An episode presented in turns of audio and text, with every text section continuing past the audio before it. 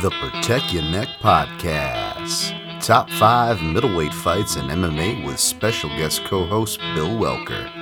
It was a fun trip down memory lane, folks, so strap in. Hot air hangs like a dead man from a white oak tree.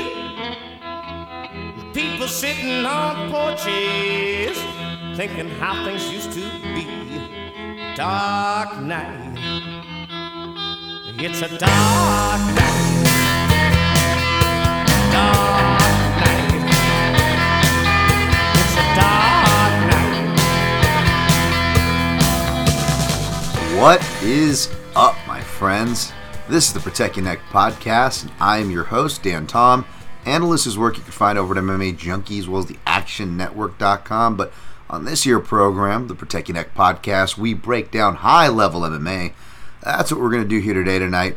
Whenever you listen to this, although it will be uh, in a slightly different way, it's going to be a top five show. Of course, going to be bringing in a special guest co host, Bill Welker uh, in uh, just a little bit later. You can check the timestamps to jump ahead. Uh, Bill had a hard out today, so we just wanted to focus the time I did have with him on the obviously the the soup du jour, the topic at hand, which is top five middleweight fights in MMA. That's what we're going to be uh, breaking down here today. But before that, just some housekeeping stuff that I'm going to be doing solo. Uh, figured I'll squeeze in uh, last week's results. So if you're listening to this audio uh, or video, hello, in the future, future, future, uh, this will be a bit of a time stamped episode. In a sense, I don't usually do that for the top fives, but again, trying to combine it here with a recap. At the very least, you know, maybe uh, my, my lazy ass will, uh, not lazy, I don't know why say that about myself. I actually work really hard. I've been working really freaking hard. Uh, 17 week stretch, of course, we just finished, and uh, maybe I'll put this uh, part on the uh, recap section of the YouTube. But yeah, audio listeners for sure, you'll get this as one big, you know, one big holiday here. Uh, you can, of course, as per usual, check the timestamps if you're listening on iTunes. Of course, five star ratings and reviews are really helpful. Uh, could use another fresh batch of those. Gonna go and read those.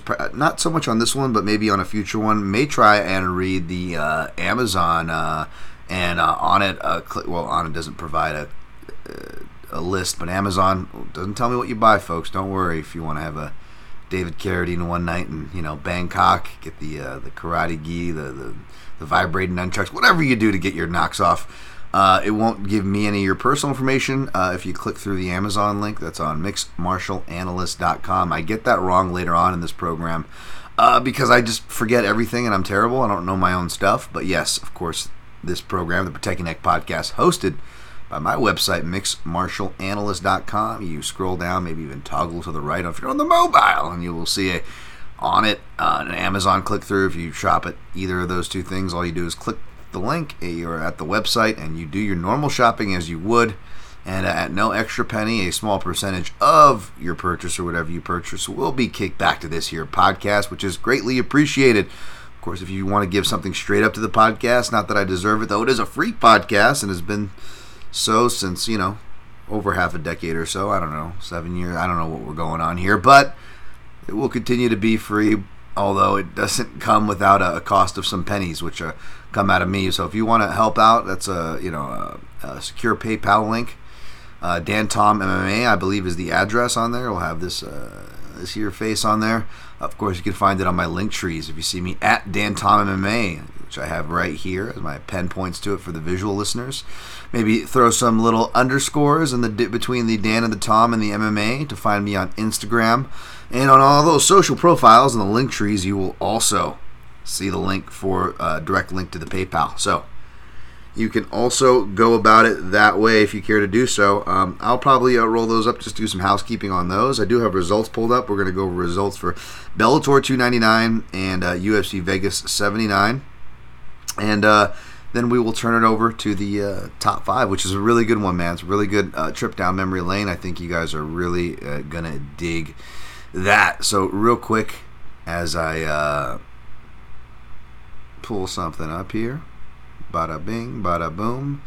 Uh, of course, I did not have this part of it uh, pulled up, but yeah, I'm gonna pull up the Amazon um, people who click through. Just give you guys thank yous. Uh, while I do that, I want to give some shouts out. Uh, listener of the pod, trading partner, my guy Danny, Danny V, Richard, Uh, really good dude, really good trading partner, listener of the show. Saw he tagged the show on Instagram, but I'm really bad at checking that account. Thank you, Danny. You're the man. Um, D Love. Of course, my guy Dustin. D loves turmeric. Use that underscore trick that I said for my name. Do it for his as well, or you can go right to his website. That is the turmerictonic.com. That's turmeric, T U R M E R I C. Use code PROTECT15 for 15% off your turmeric order. Word on the street is D Love just put a fresh batch in, and your boy may have got uh, gotten his order in already. So that's the theturmerictonic.com. Excellent mixture, a little bit of lemon and ginger in there, which is great. Doesn't does nothing but help the uh, bioavailability there uh, for the inflammation. I'm still dealing with uh, some shoulder nerve issues, hoping to get back to grappling more than I am, and more importantly, get back to being more consistent. in My man Gil Guardado strength classes. I just uh, my shoulder's been on one, and uh, gonna go get some more uh, uh, therapy done to that uh, today. So the turmeric tonic will definitely supplement the other positive efforts. So I want to shout out my guy D Love there. Of course, uh, Bill Welker will be on the show. We'll shout him. He's at MMA on the rocks as I pull up report for the month. But boom. This is where I'm like, thank you guys. What's up in the chat? And I usually use that to fill time. But I will say, uh, make sure to hit the like button. I know my stumbling ass may not deserve it now, but uh, I got a good episode coming your guys, uh, your guys' way. Um, well, while that's loading up, let's let's just jump right to uh, Bellator 299 results, shall we? But boom, six minutes. Belly. Uh, there wasn't much to uh, recap on this one as far as my plays go. Uh, I, I on the podcast I just had the uh, rounds four and five for Johnny Eblen. I didn't do the three, four, and five like Gamrot would have ha- would have helped me more in this one. But I'm like, you know what? In case it's a decision, uh, which it wasn't, um, let's go ahead and throw Eblen in a parlay because you got a bunch of favorites for a Bellator parlay, which did hit. You know. Um, it hit at a uh, an adjusted rate. We had uh, Kieran Clark uh, in there. We had uh, what else do we have? Uh, Darragh Kelly in there. Um, we had my man Mads Burnell. I'll talk about him in a second in there. Um, Peter Queally and Johnny Eblen. Of course, Peter Queally uh, injury uh, kind of made that one go down, which which uh, which sucked. Took a took down the profits, and got me back on my injury soapbox, which we'll talk about. Yes, I, we finally do have a sample size. Spoiler alert in the in the uh, UFC headliner fight, but leading up to it, it just seemed like more of the same, essentially for the last two years, uh, and then some. As far as again, um, weird ref stuff, injury stuff, just just you know rearing its head, and you know, uh, you know swallow it through. Whatever, fine, we'll take it. Let's let's get the other legs to cash at least. You know, whatever. Mads Burnell looks awesome against Daniel uh, Weichel, who shouts at Daniel Weichel. The guy's been fighting forever, man.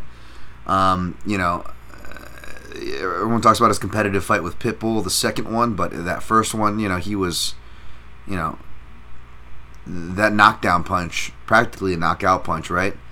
On anybody else, especially, uh, lands with any more time in the round and uh, he's got an impressive win and uh, an impressive uh, title, I believe, uh, to his name, right, Weichel. So it's a really deceptive resume there. But of course, uh, you know, I'm happy for my guy Mads Burnell there, who we I got the Mads Burnell shout on the contender series, which was great. another good contender series. I wanted to go this week, and you know, bummed I didn't. Then I would have actually like attended the two best contender series of the season, and since it's start, right? So that would have uh, could have been cool. Um, I didn't. I missed uh, the next uh, fight between the ladies. I missed uh, Carvalho, uh, Pico, um, and then of course I tuned in for Eblen and Edwards. And um, what was this of uh, round round three? Yeah, if I would have played round three, would have cashed that one. Uh, but I didn't expect him to get the finishes till maybe four or five, which which looked on pace to do.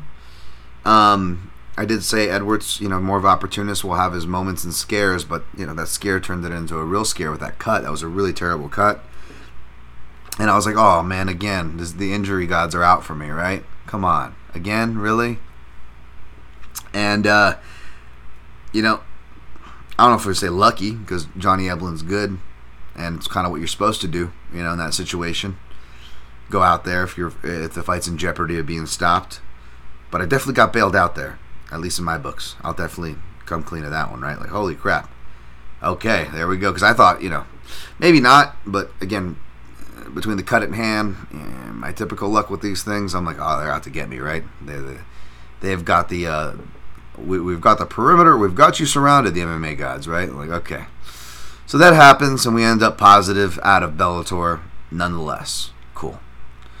Um, again, thank you guys for following me in the Action Network app. And uh, although it was, I gotta go check to see if it's if it's back up. Of course, I got to finally get a winning week, and uh, I couldn't get my results shared for whatever reason. It was, was, it was being glitchy on the night.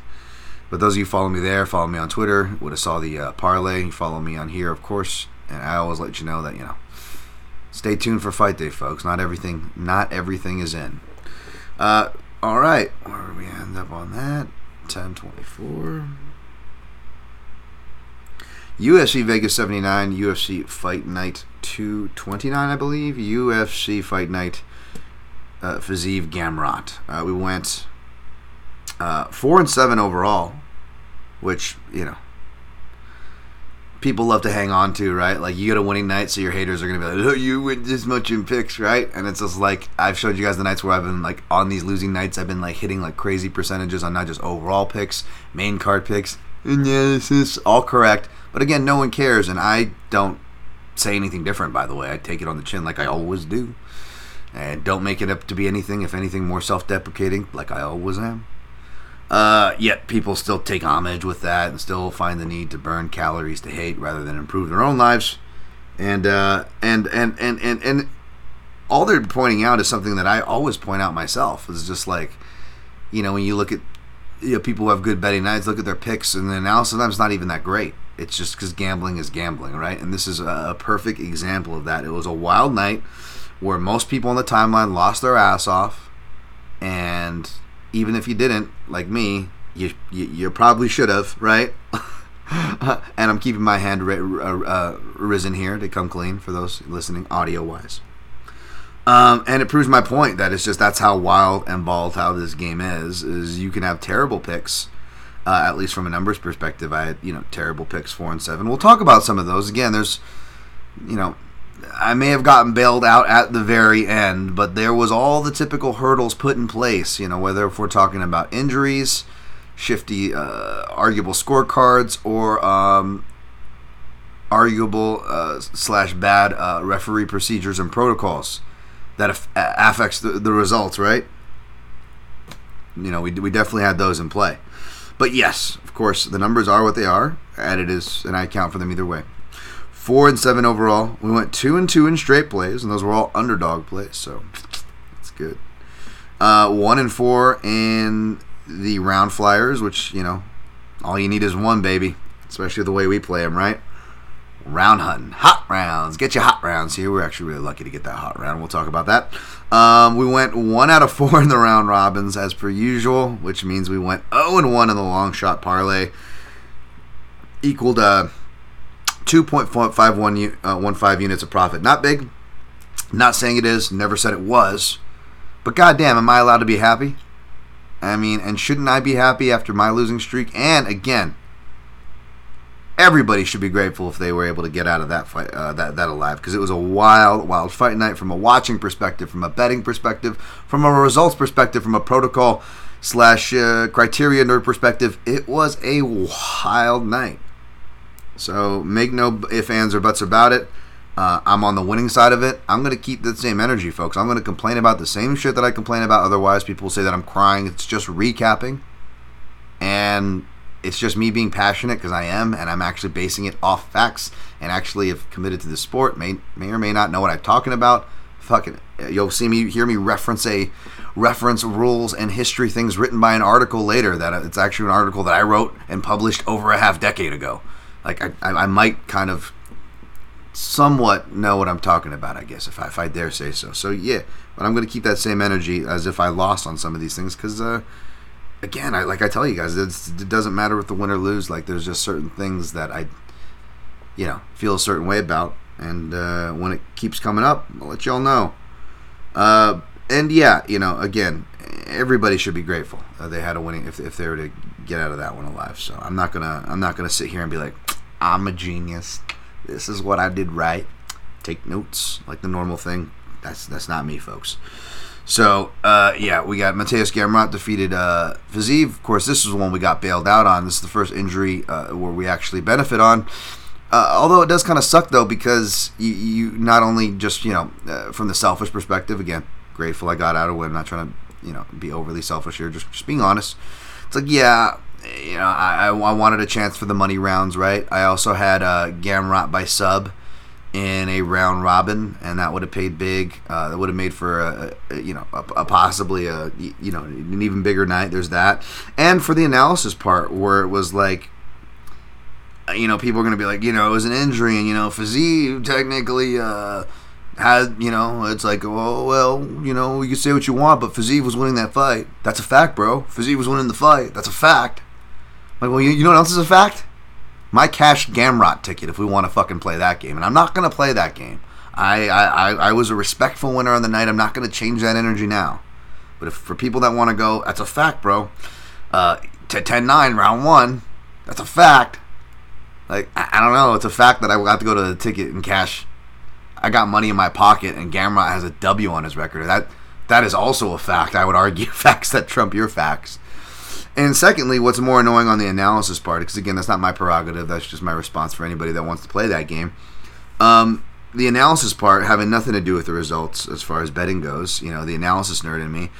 Uh, that was the call uh, for Z. You know, even whether you were picking uh, Gamrot or not, you knew that his hardest rounds were going to be early, and Fiziev's best rounds were going to be early. This should not be a surprise. This, sh- this should not be something we are crying about. If you want to cry about the result and us being robbed of a fight, sure, that's fine. That's normal.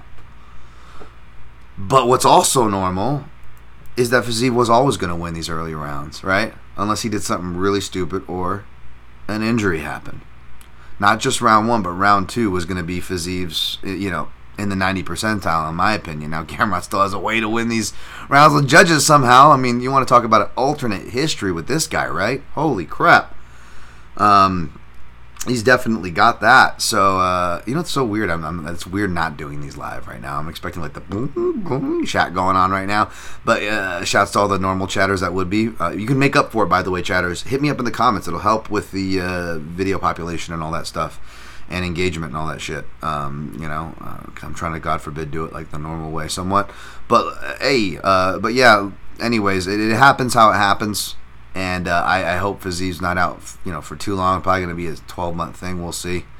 Um, I wish him the best, and uh, we'll see what happens with Gamrot. I think he's uh, it's funny. Again, it's matchup dependent. This is what, what it has nothing to do. Everybody was picking and that's why I wanted to see it play out because this felt like just classic recency bias. You know, I felt like the spread was right, but you could it shouldn't have been wider than it was, but you could argue it could have been flipped around. You know, it's a tight fight. I'm not making a big statement there. You could argue it could have been flipped around. But there's a lot of recency bias against Gamrot, which I am also with. But it doesn't matter how we scored the last fights. It doesn't matter how the last fights. This is a brand new fight. Each fight, it's style versus style. And the ironic part about Gamrot is, even though I am still not a fan of his, despite him finally cashing a ticket for me, as fluky as it was. Um, I think stylistically, you know, he's got some of the best chances against uh, Makhachev, and I hate to say it, against Oliveira. Now, does that mean I'm going to pick Gamrot against either of those? Probably not. But odds wise, man, they put, post some stupid odds on there. Uh, I, I, I,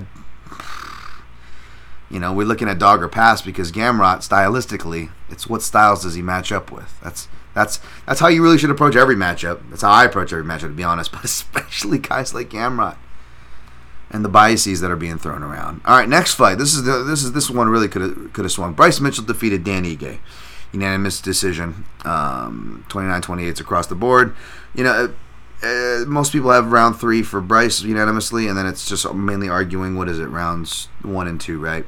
Uh, for Ige, and it's kind of silly. It's if if you're going to give Ige round one, I believe you have to give him round two, even though Mitchell, his uh, grappling was more effective in round two, in the, f- in the fact of uh, submission attempts, because I know he's got like kind of a garbage attempt, and then he's got um, not really garbage attempt. He's like even the commentators know like he's a little too high on the the, the tricep, um, the head and arm. It's not really there, it, but it, but he holds it and it, it he deserves a catch again. I'm Mr. Submission Catch. Score the catch. I'm keeping that same energy here. I did score that for Bryce. Uh, score you know the catch for Bryce, but if I'm allowed to score, which I wasn't because I obviously had a bet on this fight and stated bias on this fight outside of the betting, some things that you know most people don't do one of. I'm doing both consistently, uh, which sucks because you know there actually is an argument for uh, the guy that I was on, which you know. Uh, and thankfully, other people were making it, whether they had money on the fight or not. I saw plenty on both sides, especially people who were, you know, aware of the criteria, have done the work, are actually licensed judges, even like the Eric McGrackens of the world and my colleagues of that sort. Um, other colleagues a bit dismissive about Ige's chances, which was kind of surprising. Not, and again, uh, could have gone either way, but uh, even other colleagues who were very criteria friendly, not mentioning the fact of the the damage, like, hmm. Uh, although I will shout out the couchside judges, uh, they did bring up an excellent point that I was going to bring up myself, and again, it would sound like it was biased for myself, but um, obviously Scott and Dan, like that's their get, that's their thing. Uh, shout out their podcast, I always do. So uh, I feel very confident citing those guys because um, they don't have all the gambling bias and all the bullshit that uh, is a part of my world here. Uh, but even those guys said, you know, even though they scored it for Mitchell, they did say, like, you know, if we're going to score round one for Ige and not give him round two, I mean, even if the submission catch they thought, or others, or the judges who are actually important, right? Not not me or your opinion, thought that the submission catch was not just closer than I gave it credence to, and the broadcast booth full of professionals gave it credence to. Let's just say. Um, at the same time, okay, if that is more effective or as effective as you know, uh, someone not me would think, or not the broadcast booth full of former world champions would think, uh, they actually had to bring the doctor in. Not only was the damage bad, again, when I was given that that, that, that thing where if you don't see the damage, you can't score it, right? Um, sometimes you don't get a clean view. Maybe their backs to you. You know, you see a left hook and they back away, and then there's a, there's a cut on their right eye, which corresponds with the left hook they just threw, but you weren't sure if it landed. Well, I guess it landed, right? Especially if there was no cl- close boom bumps in the pocket that could have caused it. Uh, there wasn't. Uh, not that there wasn't throughout the fight because they they end up you know clashing and grappling. But as far as the damage that Ige was scoring in the beginnings of round one and two, were really, really clear from clean punches. And it was such clean punches that I feel like Ige came in with the right game plan with the straight punches, classic like, you know, Nick Sick uh, counter wrestling strike selection. But once he landed his patent left hook, I think it was done. I think Ige just kind of started seeing that, you know, and, and I think the straight punches and the body punches, I'd have to go back and watch, uh, started lightening up, right? And I think, and, and, and, and I've heard people cite that, that happened in the fight, and I think that's why it happened. I think it's because he was having so much success in those early rounds. And again, back to the couch side judges' point, if we want to talk about what's more effective, Ige's punches or Mitchell's sub attempt to ending the fight, like they actually had to bring the doctor in, right? Like it, the cut wasn't new; it was accumulating. It wasn't like, oh, we got a fresh cut here. Uh, I got to see where it's coming from, right? Where they do that whole thing where they're reacting to it. No, this was like actual eye swelling around the eye, redness, bruising, cutting. Like literally every checkbox of details was going on with that fucking eye, and they had to bring the doctor in. So, again, uh, for what that's worth, not that that's an end all be all, just like you know a 10-8 to a 10-9 round. Uh, the barometer, you know, like let's say Aljo, Peter Yan, like, oh, how close was the ref to stopping the fight? Was the argument for the 10-8 in round two, right? Uh, at least that's that's definitely how I felt live. At least uh, I don't know how I felt on rewatch. I'd have to go rewatch it again. But you get what I'm saying, and, and we've talked about that. We talked about that specifically in the judging seminar where they're not instructed to use that. You know, I get that it can be a part of it, but they're not instructed to use that because that leads them down to being the rabbit hole of being the ref, and that's not. No, you're judging what you're seeing. The damage is taking place between the two fighters. Do not worry about the ref. Um, so I don't know if that made sense or not, but yeah, again, if we're, you know, people were like, Dan, Mr. Criteria guy, even though I don't consider myself that, but I, will I'll take it as respect if it's like, you know, these listeners and stuff, or like, sh- uh, shout out to my guy like uh, Wes from the MMA Analysis podcast. I was like, I don't know, I'm keeping, I, I hear your frustrations. I feel the same way. Like, I don't feel like it's consistent in, in, in cases like these, you know? I would have loved to have these judges for you know my fucking uh, what was it uh, Ketlen Vieira and uh, Yana Kunitskaya fight, which is a very another similar dynamic, except the damage is at the end of the round. So maybe there's that end of the round bias, right? Where you have much more passes and submission attempts from Ketlen Vieira, had had way more had, had more had better control, better passes, and better submission attempts on Yana Kunitskaya than Bryce Mitchell had on Ige. Didn't get the fight. Um, so yeah, you know, so uh, if again you incorporate this and what we're gonna get into, it just felt like more of the same luck with uh, with the old Dan Tom. I'm like, come on, can we get this one close decision? And with Dan Ige, even though it was a one unit money line, I also had him in a round robin where we had a plus 500 cash, right? Um, so you incorporate both those things. It's uh, yeah, it's it's over. It's you know it's between five hundred dollars and a and a grand uh, swing on that fight. So that was oof. Shouts out to Dan though, no excuses. Uh, out you know, uh, uh, owning, acknowledging the corrections, acknowledging his opponent. You know, shout out to Eric, even though uh, he had a right to think he was up two and zero. He did the right thing by saying, you know, we got we need this next round. So that's all you can do. Marina Rodriguez defeated Michelle Waterson Gomez. Um, Mom champ, yeah. Okay, so my voice has gone from doing uh, brace your ears for the uh, Chevello in the next section, folks. but uh, yeah, I don't know. This one we got lucky to cash round two. We had the round three, and at a certain point, let's just get us to round three, which we m- may have if Waterson got the takedown, but she didn't and fell to mount, and at that point took enough damage because round one, let's be honest, was a 10-7. I was really proud of all my friends, whether it was my criteria nerd colleagues to uh, analysts to gamblers alike, citing the 10-7. And and again, you know, uh, the separating language, which is what they're going to change, unfortunately, although they have a substitute for it, which I'm fine with, I guess. But was, um, and I get why they changed it, but when the separator, you know, they say overwhelming damage. And I'm like, people have enough time, hard enough time deciding between a, a nine and an eight, and the nines are already big enough with too wide of a latitude. Now we're going to use literally the same language, just be like, oh, overwhelming. Oh yeah, the three Ds, but like overwhelming. Now we're just going to add overwhelming. That is not a, that is not a good separator. Anybody, language specialist to dummy, could tell you that.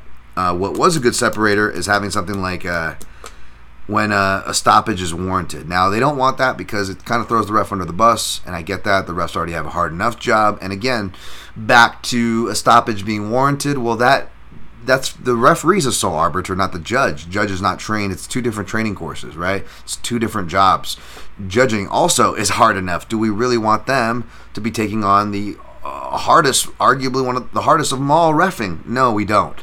We want them just worrying about judging what's in front of them. So per Marc Goddard, although this is one of those unofficial ones that hasn't been officially stopped, but they are moving to do so. Uh, it's going to be when the stoppage is imminent. And again, that qualifies here too because it seemed real imminent. Like it seemed like the bus was fucking late multiple times. Uh, and again, this was you know Kerry Hatley, and I was like in defense, I was like, oh, you know, one of my round props that really burned me. What was it? The uh, Jimmy Flick uh, not, and uh, Charles uh, not Charles Jourdain, uh, Charles Johnson, right? Uh, I had Johnson round two. That was the prop, and he he stops it early. And it wasn't so much the early stoppage, and I had a bet, but it was also, and not that I this made me feel better because I felt terrible, and even with my bet, I was like, God, you know, uh, poor Michelle. Um, but to my point, the reason why I was so upset is because this is actually more normal to Kerry Hatley officiating. Now, Kerry Hatley is a is, is one of the better officials in general because he does also judging. He is in Texas where they allow you to not just both do judging and refing, but on the same event. Um, and he has actually done that a lot of times and hasn't had issues on either side. For, you know, he, he I want to give him that respect. That being said, I will say Kerry Kumite Hatley. You know, he, he lets uh he's got a bit of that Yamasaki in him. I don't know if it's because it's Texas. That's how they do in Texas. They're they're tougher. Everything is. T- I don't know if everything's bigger in Texas. Everything's tougher in Texas. It seems like, and uh, that's something I've said many a time. So for what that's worth, not saying it's right, but I'm saying that there's an observation I've had for a minute in my defense, and in my defense, I haven't had that observation for no reason. Case in point here. I'll take the round two. I'll miss the round robin round three and have Michelle Waterson still alive, hopefully. You know, uh, Bryan Battle defeated AJ Fletcher. Um, uh, one of the uh, in the untracked round robin, I was at one house on because I was still getting everything sorted. I did get set up. Uh, shout out to my guy Martin. I did end up getting set up, and what you guys saw was the final. Uh, but in case I couldn't get set up there, I did the same thing at that other house uh, um, from the other week. But again, they only let you do the money line, so I was like, "Fuck it, let's just do all dogs." And uh, Fletcher was one of them because I think I ended up like picking him by like a submission round two, and sure enough, he gets submitted in round two. Uh, opportunism, baby. But no, uh, opportunism aside, uh, hopefully we do see more Bryan Battle skill. Good on him. Um, wasn't confident in that one. Wasn't too confident in this one, and then ended up taking the shot on Ramos because I'm like, you know what? The small cage, superior grappler. I saw Ramos a lot in the gi, so I'm like, oh, Ramos has been working a lot on his wrestling and striking in recent years. Maybe this is the fight, and smartly so. Again, small cage, Charles Jourdain, right? This is the fight where he y'all must have forgotten. He reminds of why he was a prospect ever, ever to begin with from the Dana White days, right? Uh, looking for a fight, the first one or whatever, right? Uh, it was for his submission prowess, and he's in the gi. I'm like, okay, well, if anything, maybe you know, maybe he's preparing for that Charles Jourdain uh, guillotine choke, right? And and he's gonna apply his strengths on the terrain where it's appropriate. Fuck it, let's go Ramos here. And uh, sure enough, uh, you know what? Ramos doing Ramos things, man. It looks like he got kind of worked past that uh, where he kind of like falls apart and combusts. And nope, it's he still got that in him, man. He will combust out of nowhere, chased and paid for it. That being said, you still got to give Charles Jourdain credit for the win. You still got to not sleep on him, um, like I seemingly have. Or maybe just not bet on his fights because I said Charles Jourdain's close to Volkov territory. Well, maybe he is, man. I, I can't hit I can't hit uh, bets on either side of his fights, so maybe I have to put Charles Jourdain in the Volkov no bet territory. Uh, Miles Johns defeated Dan Argueta. Uh, happy for Johns. Happy for any underdog supporters. Uh, I pick Argueta here. I like Argueta as well. Uh, I like him a lot, actually. Seems like a cool dude, even though I don't know him. Just as a weird personality, I appreciate that. Maybe the ADD stuff. But, um, and sympathies to Argueta betters because, like I said, even though I mistweeted it at first, so hopefully I didn't take it wrong. I would, I wasn't doing the dodge bullet thing. Like I was like, I probably would have been on him. Like I like I may have dodged it, but like I, I shouldn't have. You know what I'm saying? Like I, I was like right there. I was trying to find a way to play him. So I feel like I, I literally I got lucky on that one. I wasn't trying to rub it in anybody's face or anything like that. Tim Means defeated Andre Filaho, baby, Filaho.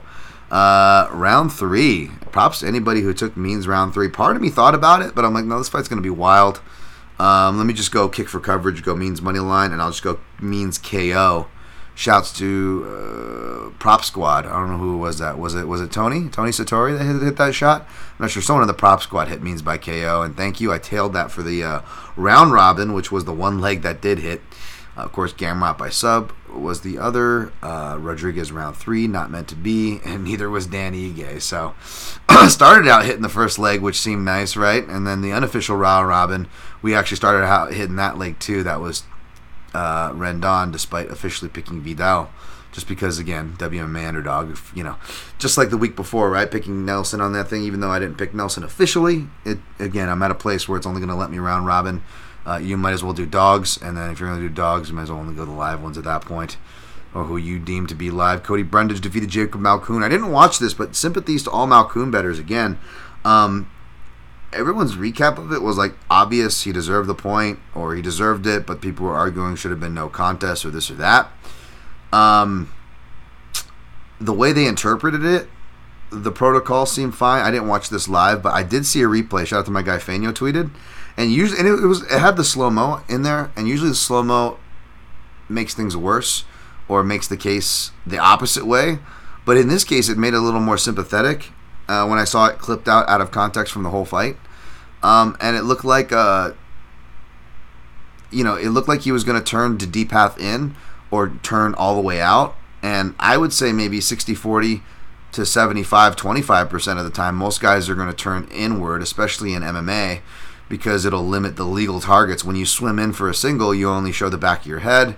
Um, you're not giving up your back for a choke right? So in MMA it's more sense, and in general, you could argue it's more times they're going to turn in. In which case, the elbow, I believe, wouldn't have been illegal, but I believe he turns out. Uh, either way, it's a last minute turn while the elbow goes down. and uh, yeah, it looked like Malkoun might have got a, a, raw deal, which means Malkoun Better's probably got a raw deal. Um, you know, I, I, did see people who the outliers who were on the Brundage seemed to be, you know, humble and, and you know they, they, knew what they got away with. Um, so I guess more just sympathies to the Malkoun betters there. Uh, Mo Usman defeated Jake Collier. Um, Collier, I had Collier in that round robin. Uh, so I guess you could say I, I, had money on him, even though it was unofficial. But I will say um, that round robin wouldn't have cashed, and Collier wouldn't. This wouldn't have mattered as far as Collier hitting, anyways. So it really didn't matter. But uh, I, I, I do think this was the wrong call here, or they should have taken a point. Again, I say it all the time. It's it's not intent, it's impact. I've been saying it for years and years. Only recently have they been really been seem like it's been catching on, and unfortunately hasn't caught on to the right people. All the referees, of course, I believe that was Big Dan in there, and Big Dan always has this attitude like. I, I feel like Big Dan has, and I get it. You, you should feel anxiety. Uh, you know, you're in there refing, but I feel like Big Dan has more anxiety than the fighters themselves. You know, like, you know, like uh, Kevin Holland or, or some fighters, they just want you to smile. They want the fist bump for that sense of security, right? You know, they talk about certain fighters need that. Like, I think Big Dan needs that. That's why he hates trash talk so much. Like, people, like, oh, he's racist. He gets on, you know, only these fighters for trash talk. Like, I'm not gonna go go. I'm like, I don't know about that. I'm not gonna pretend to know, you know, Big Dan, and much less throw around those kind of accusations. But what I will say is where I think that comes from is that he likes everybody getting along in there because he's so damn anxious and he's like, oh come on, whoa, whoa, whoa, and you know he kind of has that, you know, and and I talk about that, you know, referees that kind of have that anxiousness, minus maybe uh, Jason Herzog, who I don't think is anxious, but I could see maybe interpreted because he's so fleet of foot. But you see referees with that anxiousness. Mark Smith's another guy who gets a lot of criticism, right? He also has that. He's got like some of the best eyes you'll have uh, a human being can have because he's a fighter pilot. And I forget that Jimmy Crute stoppage on the contender series is one of the best referee stoppages I've ever seen in my life, and it's a Mark Smith stoppage to his credit. But he also has a lot of that jitteriness too. So there could be. I'm not saying it is. I'm not pretending to fucking know. But I there, there could be a correlation there, right? And Big Dan kind of has a lot of that too, where he's just like. Uh, it's okay. It's friend. Hey, he, he didn't mean it. He didn't mean it. He didn't mean it. Like, Dan, you're not being a bouncer right now, trying to make good. Like it, you, you, you know, uh, no one's trying to get at the other guy. Like I know you're just trying to keep the peace or whatever, but like, you are the peacekeeper. You're Big Dan. You're the sole arbiter. You're the referee. You need to level the playing field as you see fit. It's not about intent. It's impact. And if they would have taken a point, even though there was still a 37, 27 floated out there for Mo Usman, would have been a majority draw, and you call your betters uh, who bet him straight up, which was not me, but you guys, you guys would have gotten a push that you should have gotten because uh, that clearly affected the fight. Um, even though you could say that Jay Collier could have, would have, probably would have faded out anyways. Again, we don't know that, right? We don't just like we don't know anybody saying anybody. And I'm happy to catch the, the ticket. I wanted to see if my analysis was right. Yes. But I'm not saying sitting here and saying, "Oh, Gamrot was going to win anyways." Oh, but no, we don't know what was going to happen. We don't know. That's why I was pushing back on people going, "Oh, Fiziev got round one." Like, who cares? He was going to win round one anyways. We don't. We don't know what's going to happen. We were cheated of that. Don't pretend like we, we you know. We don't. Uh, Mizuki Inoue defeated Hannah Goldy. Didn't watch that one, but good for Mizuki. And then Rendon defeated Vidal. Didn't watch that one, but I was like, oh sweet. Uh, the biggest dog of that like untracked uh, for funsies uh, round robin I took off the counter um, cashed. And again, for people getting mad, like I, uh, oh, once you once you post that one or whatever, to be honest, uh, it was I, I calculated it. I literally doubled, and I usually do way better off the counter, anyways, like I always do. Um, but uh, uh, again, those are my just for funsies off off uh, untracked on, on the counter bets. Like those are getting put in after all my other bets are put in, or at the very end, like on fight day um, or on Friday, which is still after I've recorded and podcast and given out uh, my main plays and so on and so forth. Um, and again, for what it's worth, I could have done that after the fact. I would have been more than happy to post that uh, losing ticket because I would have posted my winning tickets as well. Um, like I do whenever I post a winning ticket, I post the associated losing tickets on the fight. Like I'm not, you know, gonna take you know two or three shots on a fight and you know um, only cash to show you the one that wins. Like no, I'll show you everything. And even when I have a winning night, I'm not going to sit here and, and, brag about it. You know, I'll, I'll, sit here and tell you about my losing nights for sure on track because it's untracked. I can't brag about that shit. But for what it's worth, 420 dog plus 420 there. So, um, there, you know, ain't no tears there. Fucking dumbasses coming at me. Mm, good call, dummy. Like it was just. I'm sorry. It was. Uh, I felt really good about this card before it happened, and you just had like a bunch of haters rolling in, going like, "Oh, this ain't it." Oh, thanks for the fades, and I'll make that joke myself. That's fine, you know. And if you're friends with me, you want to make that joke, that's fine. Or if you're not friends with me and you just want to be funny, at least be fucking funny. That's what I always say. I'm actually really hard to offend. Just be funny. If you're gonna be an asshole, when I've spent the majority of this year just taking shit from assholes, having every bad beat and no credit for the good analysis, but every bad beat in tow. You're gonna come at me before. And the funny thing, they always cry. They go, "Why are you getting mad at me?" Like, uh, because you're an asshole who I don't know, and whether you follow me or not. Like, why are you burning the calories just to be an asshole? You're not even being funny. You are talking shit before the results are in. Um, you are being proven wrong on said results, and you're getting called out for it. I don't know what's so hard to understand about that. Mess with the fucking bull. Um, so yeah, I don't care. It wasn't a big winning night. It was a fucking winning night. So that was that was really nice. Winning night for Bellator. Winning night for Vegas. Shouts are done. All right. Um, on that beat, let's take a break, and when we come back, I'm gonna be breaking down with Billy Welker's top five middleweight fights in MMA right here on the Protect Ya Neck podcast.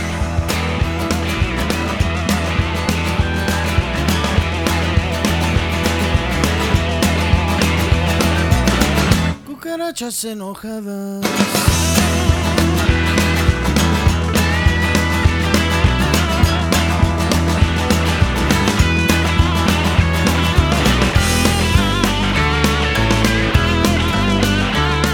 And we're back right here on the Protect Ya Neck podcast for the top five middleweight fights in MMA with special guest co-host Bill Welker. Of course, we are going in a bit of a, a, a different order, although you will be uh, not to your listeners, you know, uh, uh, knowing so much, but we should be flowing right now. Of course, we are at the topic that you're reading at the top of your uh, list there. It is the top five middleweight MMA fights. And of course, for these top five shows, I gotta get a, a guest co-host, one to kind of save you guys from you know being berated by my voice over and over again.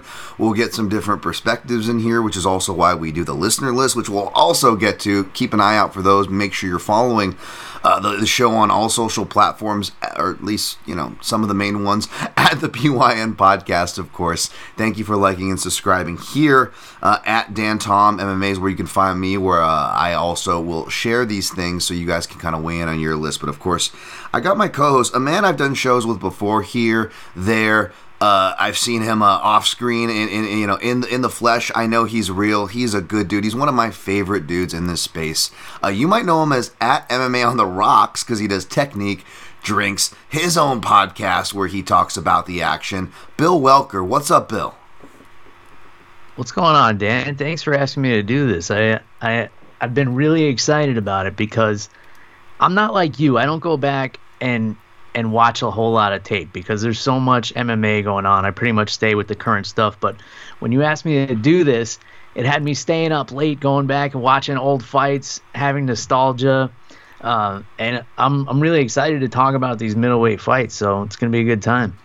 Absolutely, man. And again, you're obviously, even though you don't have much time to go back, who does? I mean, I'm surprised that, you know, if we both weren't so active in doing what we do on the socials and our kind of extracurriculars, our hobbies, uh, kind of melding these passions, which is what I appreciate about you. Uh, you're able to kind of find a way to meld many.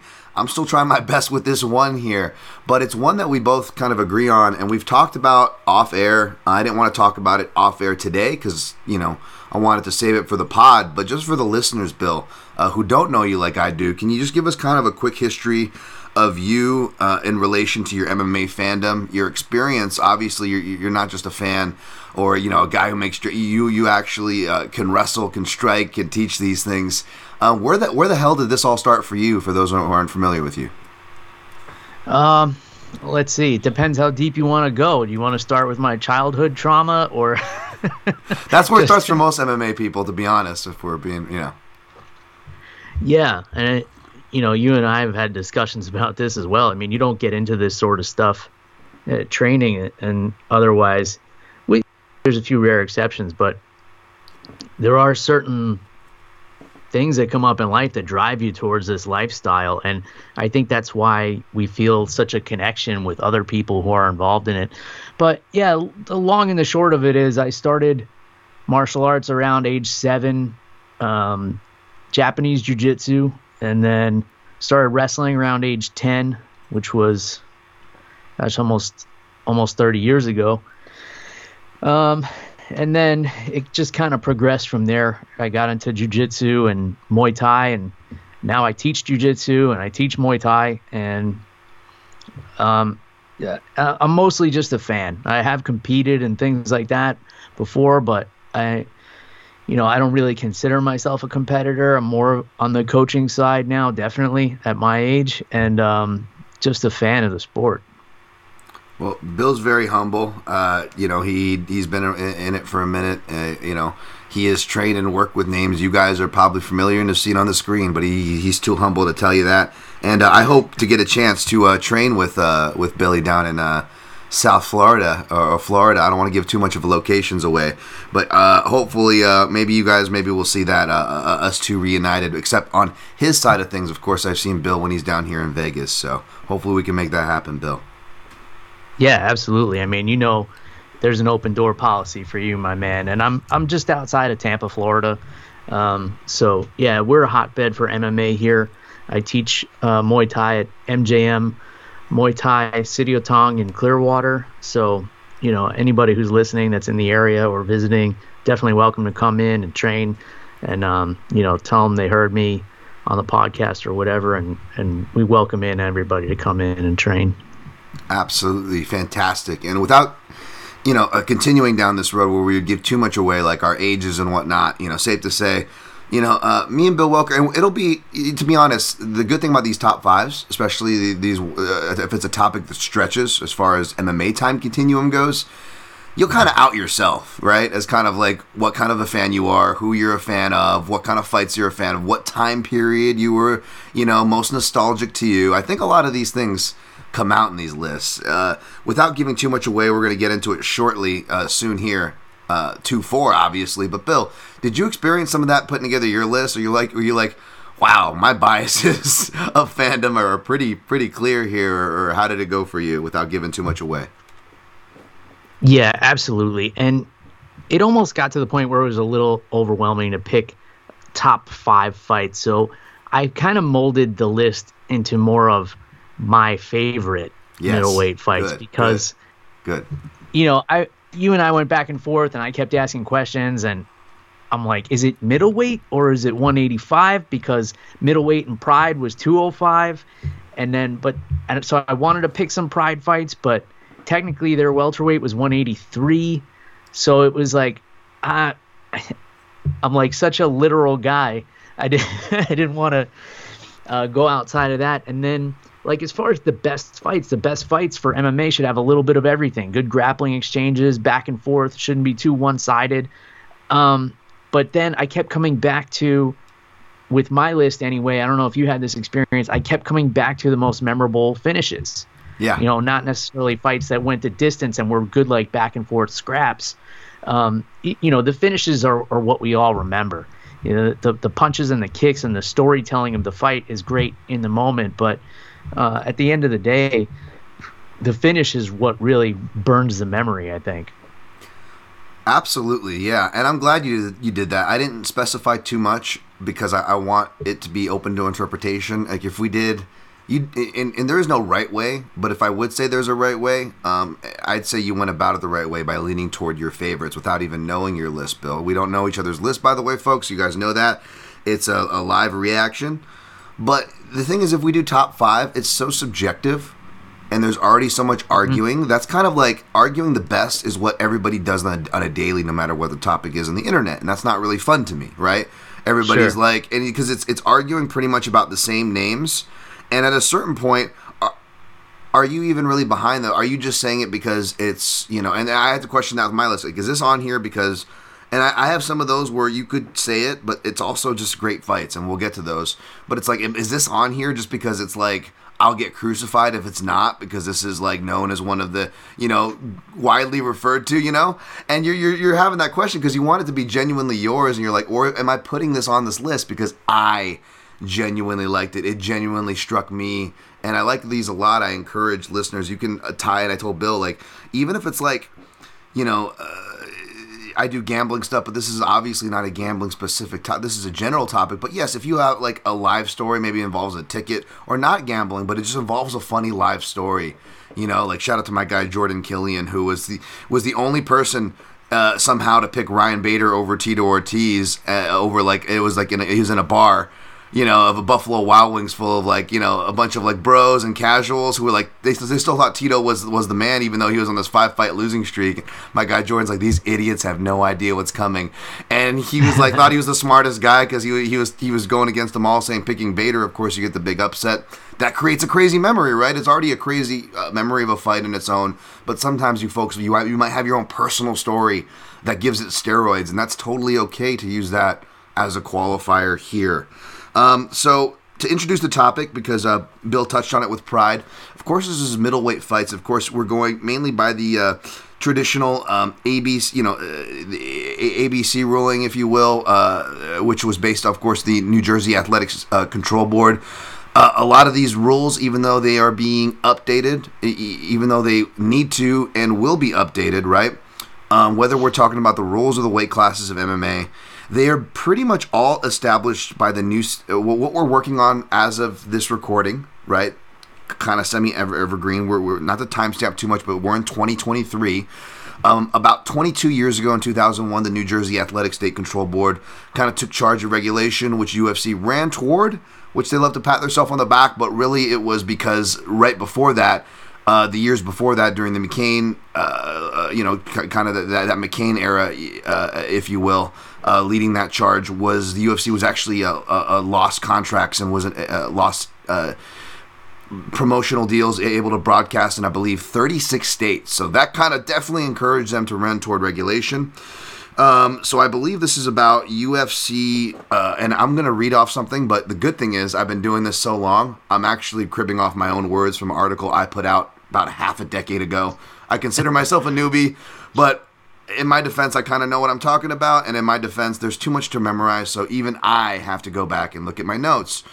But yes, um, yeah, basically, uh, basically, yes. So uh, these political pressures forced the UFC to cooperate with state athletic commissions, which eventually gave way to the first weight class separation being rolled out at UFC 12, classifying all fighters 200 pounds and heavier as heavyweights, while competitors 199 pounds lighter were considered lightweight. So, folks, if you want to follow at home, just go to Tito Ortiz Tapology, click the details, and scroll all the way down because you'll see his first fight, not his second fight with Guy Mezger that headlined one of the UFC 30s, but if you go down to, he was actually in a tournament, I believe, back at UFC.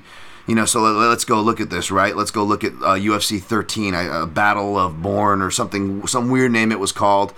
But you will see Tito Ortiz classified as a lightweight which is hilarious, right?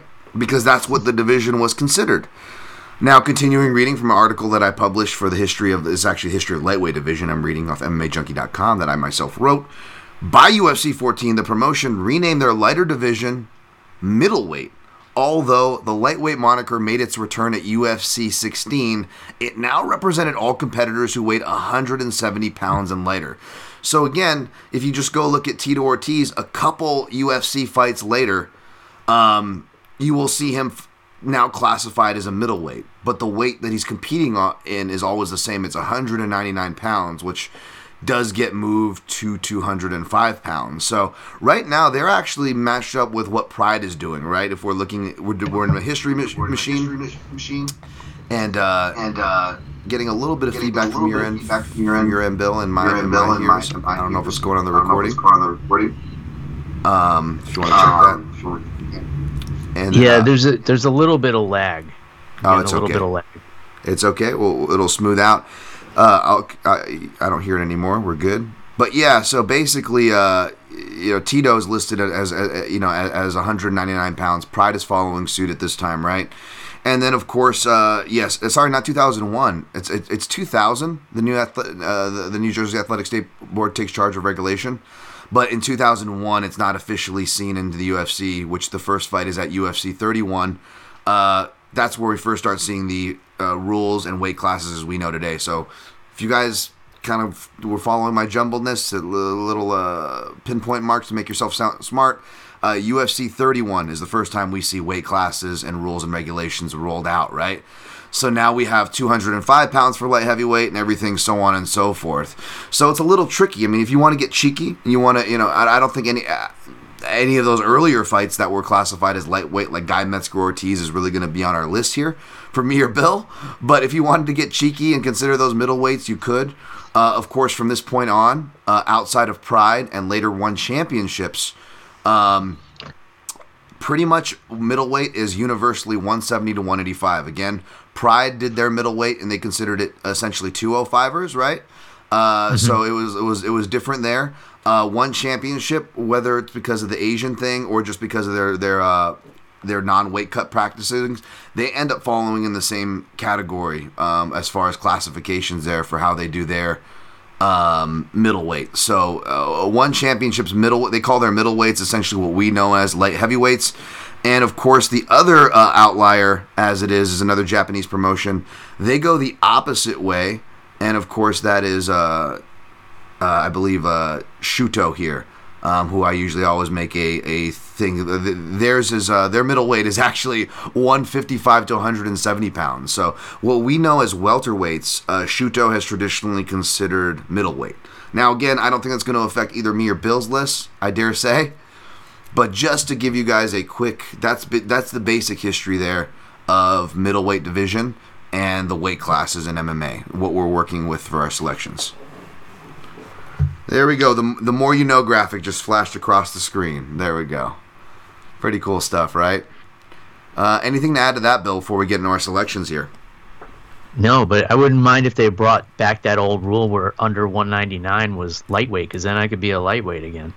I know, right? I'm actually sitting at lightweight right now. I'd be, I'd be feeling good at sitting in the low 190s, but right now I'm struggling just to walk around in the middleweight limit is probably where I should be walking around in.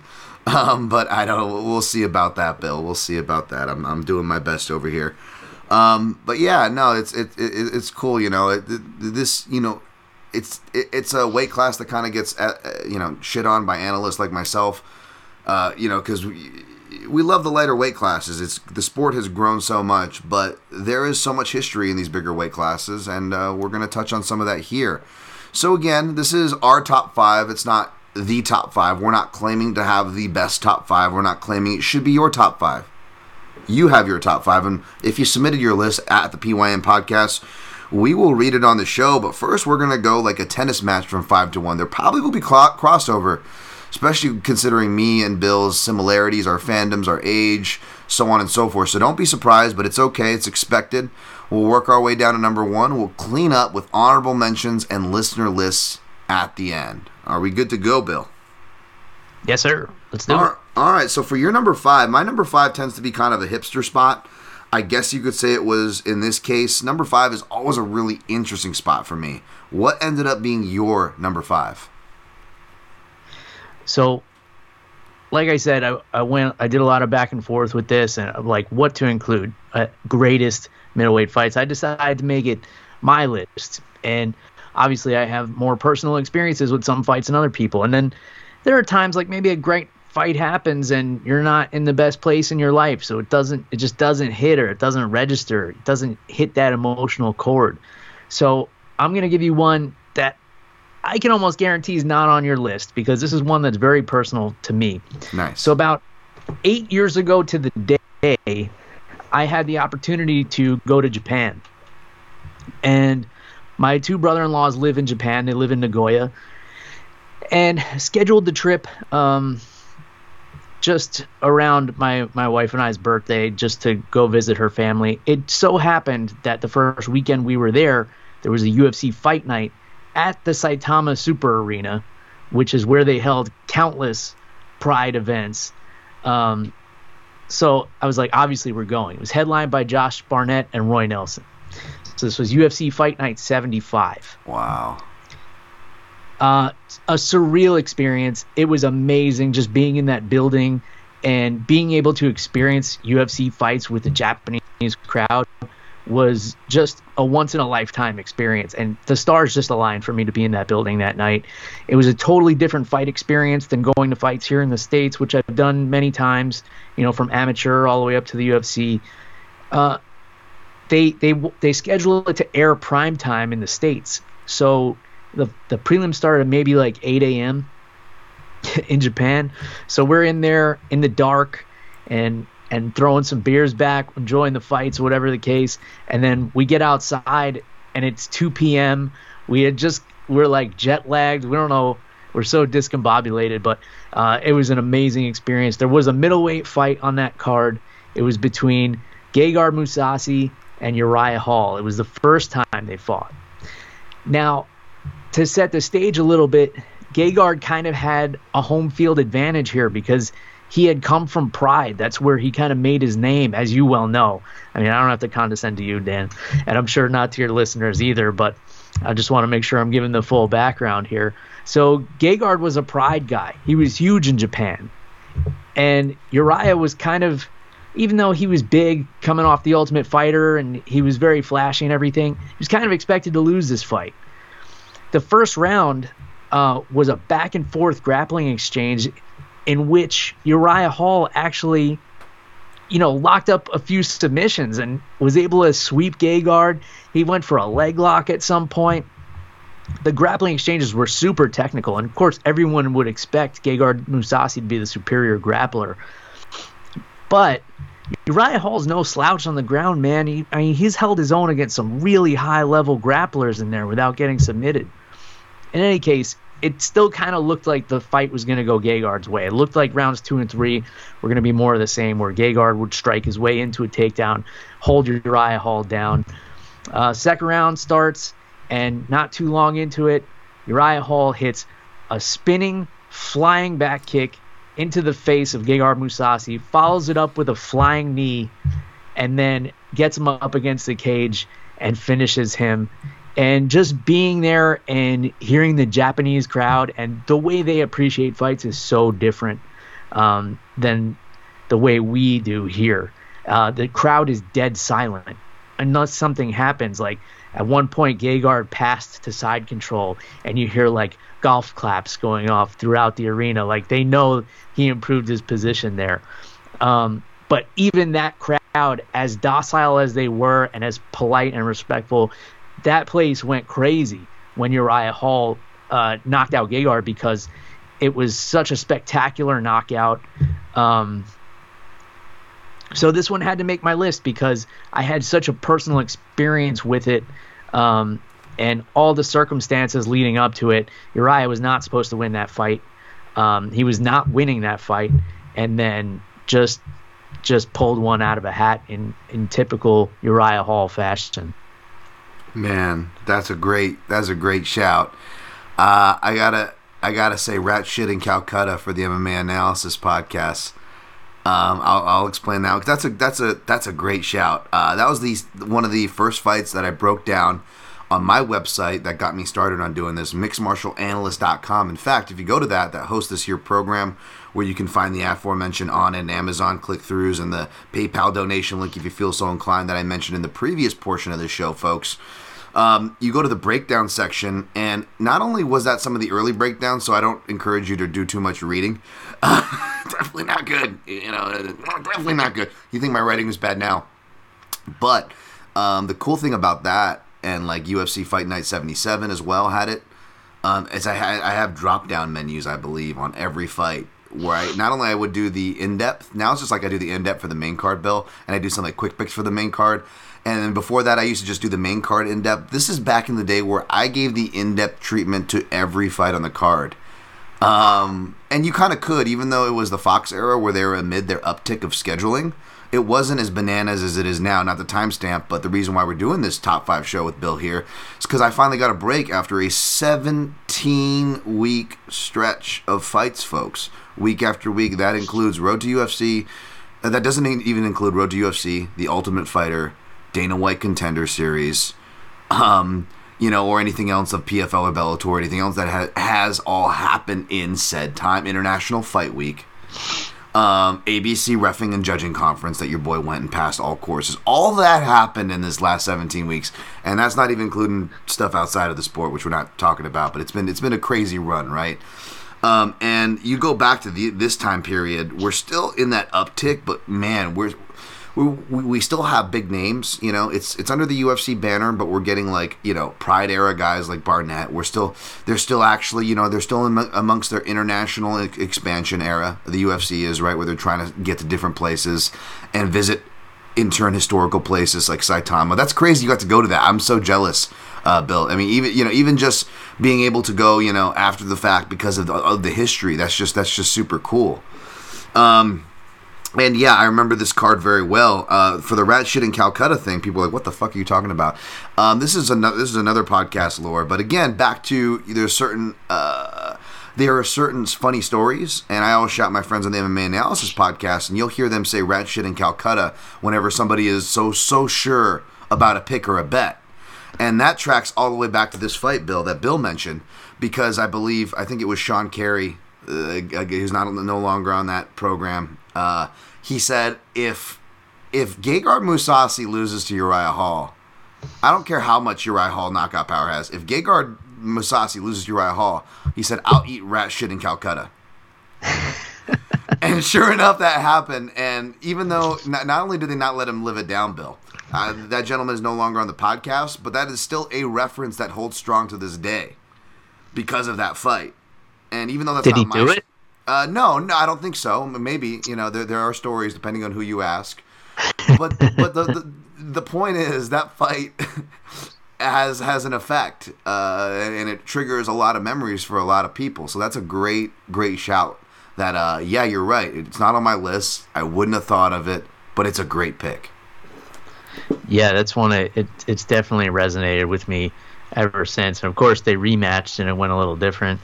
Um, but man, it was it, it was a special fight for me, especially like the when you see fights in the states, like the crowd erupts and the crowd boos, and it's it's nonstop noise pretty much.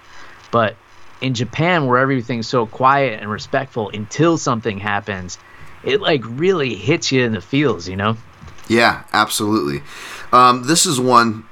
My number five is uh, I guess kind of similar where it, it's really it's I don't know how great the fight is up until the finish, right? But it's a finish that you don't expect. Maybe not as cool for style points, although it, it earns a lot of style points. We'll talk about it. And perhaps a comeback. Like my middleweight fight list almost started turning into like this could be like easily like a top five comeback list, you know? Which I, had to, I had to be careful of and uh, maybe made some adjustments. This one though did not it almost didn't make the cut, but it, it did, and that is Cung Le versus Scott Smith one Strike mm. Force Evolution.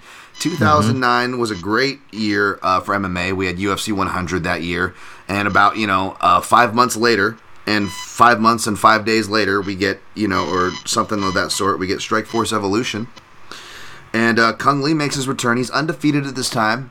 Uh, he was doing movies. He stepped away and relinquished his belt. So, but but he was still undefeated. He was a traditional martial arts guy, San Shou, um, and he you know combined it with some MMA stuff. You know, uh, was a San Jose guy, of course. Strike Force. Scott Coker was a San Jose promotion.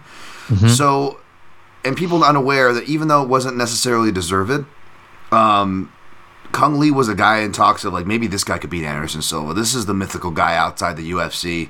You would see like thumbnails of Anderson versus Cung on forums. Like it wasn't uncommon. You know, it may it sounds extra silly today, and even then, even as a fan, a gullible fan, then I was a bit skeptical. But this is mm-hmm. what this is what it was, right? This is the kind of aura Cung Le had at the time, and he was a big favorite coming in. Uh, again, it was set up for him to win you know, even the promotion, they're like, oh, he's re- set up to return to his home to San Jose, you know, a typical San Jose homecoming, you know. And just like Clay Guida did to Josh Thomson earlier in the, in the Strike Force career, where they tried to do this and it backfired for, uh, even though this one wasn't for a title and that one was, this one actually technically wasn't for a title because, again, he relinquished his title. This was the gimme fight to get him back into that title fight, right? And round one starts, and it and it looks like that, you know, like he's dropping them with some of my favorite spin kicks as a southpaw, where you start off with the body threats, you know, the body kicks, And then when they start backing up from the body, you can either go to the head, which he does. And then when they start just getting out of dodge, they don't want body or head mm-hmm. game, right? Then you can kind of attach a missed head or left power body kick to a stepping spin right kick. And if you are a right handed southpaw or a right footed southpaw, that's quietly your stronger kick. And you get to kick with your right side whilst still striking the liver side, which is great, right? Spinning south, uh, spinning side kick against a orthodox fighter, right? Uh, you're going to be hit, uh, with with the right. You're going to be hitting the liver side, right? And uh, it sure enough hits that liver side. Scott Smith gets hits to the head. He's pretty much a punching bag for all the kicks in the book books for about two and a half rounds. Now he does have instances of pressure. His corner had all the right things, but it's ultimately up to the fighter, right? They're they're, uh, they're they're they're telling you how to beat this type of fighter. It's pressure, it's relentless pace and durability, and, and Scott Smith does show that, but he has a a really hard time showing that. Um, up until about round two, uh, round two or round three, in the middle of round three, he finally starts listening to his corner, uh, who's calling for a really smart combination. Now, usually the typical, even till today, which is impressive because this is like uh, over a decade ago, right? Even today, you hear you don't hear people corners yelling uh, their fighter to throw a left hook against a southpaw. They're like, or to jab. They're like, no, right hands, power kick, get to the lead hand side, and that's it. It's the same. It's the same thing. Outside foot awareness, throw your power side, and those things aren't wrong. They do conjunct with one another, but you can strike with your foot in the lead without it being in the outside position. You can't effectively strike. Not only can you effectively strike, but you can effectively strike with your lead hand doing so, whether it be by jabs to the head, jabs to the body, which set up hooks to the head regardless of the stance. But if you do want to take the outside stance and if you do want to forget that your jab exists, which you can forgive, especially to MMA fighters a decade ago, one thing you could do is you can feint the right hand, throw it away, and set up that left hook.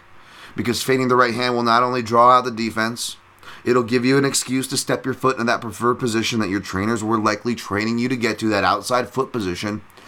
And now you've got a real devastating left hook, right? Or a la Luke Rockhold Bisping, where they do it for you, and Rock- Rockhold jabs, but he jabs a little too far on the inside and then it gave Bisping that perfect left hooking lane, which he took the title in their rematch, right? Um, and not to spoil that fight in case that's on anybody's lists, but that's the same left hook principle, and Scott Smith hits it beautifully. We get the left hook finish. Um, it's just one of the most beautiful comebacks. I know as a fight as a whole, you can argue maybe this doesn't deserve to be on there, but if we're talking about our, my, your top fives, um, this is one that I just I vividly remember. It's in the peak of my MMA fandom. Um, it's just one of those beautiful Strike Force moments, and it makes my list number five. Um, and yeah, I definitely remember the aura of Cung Le that you're talking about. Um, and because Anderson Silva was so good that you almost had to come up with these mythical people out there Yeah. that could beat him because he seemed like pretty much untouchable. Um, I have a great segue here because my number Nice. four Nice. Let's go. happens to involve one of the same people.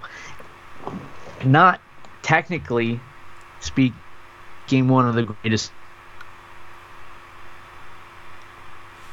Um, you know, the place in my life that I was at and where I watched it, and the ending really makes it. This is, in my opinion, one of the top endings to an MMA fight uh, ever in any weight class. Also involves Scott Smith and Pete Drago Sell. It was at the Ultimate Four, uh, Ultimate Fighter Four finale. Uh, these two had become buddies on the show, and throughout this fight, they're punching the shit out of each other, and then they would stop and exchange and like high five in the middle of it, which, you know, is kind of taboo now to even like high five or like the hug at the beginning of the round. But this was something different. This was something I feel like we haven't seen before or since. These were two buddies in there that were just having a blast fighting. And they wanted to high five each other, and it worked. And of course, this would all build up to the crescendo of the finish, which was Pete Sell landing a nasty hook to the ribs of Scott Smith. And Scott Smith is falling backwards. Pete Sell rushes in to finish. And then, right at the last second, Scott Smith catches him coming in with a hook and just puts him out. and then it probably could have been a double TKO if the ref had like been back a little bit further because Scott Smith couldn't continue. Uh, but it ends up being a knockout win for Scott Smith. Um, you know, both of these guys were coming off the Ultimate Fighter. They they had become friends on there, and they went into the fight as friends. They fought as friends, and they were friendly after the fact. Um, and the finish was one of the most bizarre things. I remember I was in college uh, when this happened, and you know we would all get together. My my buddy Andrew, who really got me into MMA a little bit. I used to watch casually, but then really got me into it in college. He used to organize once a week. We would go up to like the the penthouse of the dorm and watch the Ultimate Fighter every week.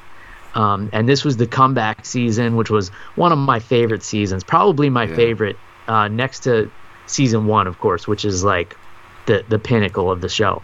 Right. Um, so we watched the comeback series, which which featured guys like that. Of course, that would be the season that Matt Serra would win at welterweight and challenge Georges St. Pierre for, you know, arguably the biggest upset in, in MMA history, according to a lot of people. But um, yeah, I just have so many fond memories of watching the the Ultimate Fighter, and it was such a different thing because before that show, you were just watching these savages in their you don't know where they came from or their background. They would do little interviews and and things like that, but you didn't get this in depth and see like what their day to day interaction was like. And here you saw it was so different at the time. These two guys Yeah. were like they were like college buddies, like we all were at the time. Like my my buddies and I, you know, and I wrestled club in college, and we had that same kind of camaraderie and ball breaking, and we would love throwing each other around. Um, so it was it was interesting to see that kind of reflected in guys that were in the UFC. They were at the highest level, and then we all got together to watch the finale, and we had the same reaction as everybody. Like, what the fuck did we just see? We just saw a guy like get finished with a body shot, and then he comes back. It's like that that video of the old man who's like, "Call an ambulance, call an ambulance, but not for me," and he pulls the gun out. Yep. Yeah. that's what, yeah. That's what Scott Smith did to Pete Sell, and that that fight will always have that.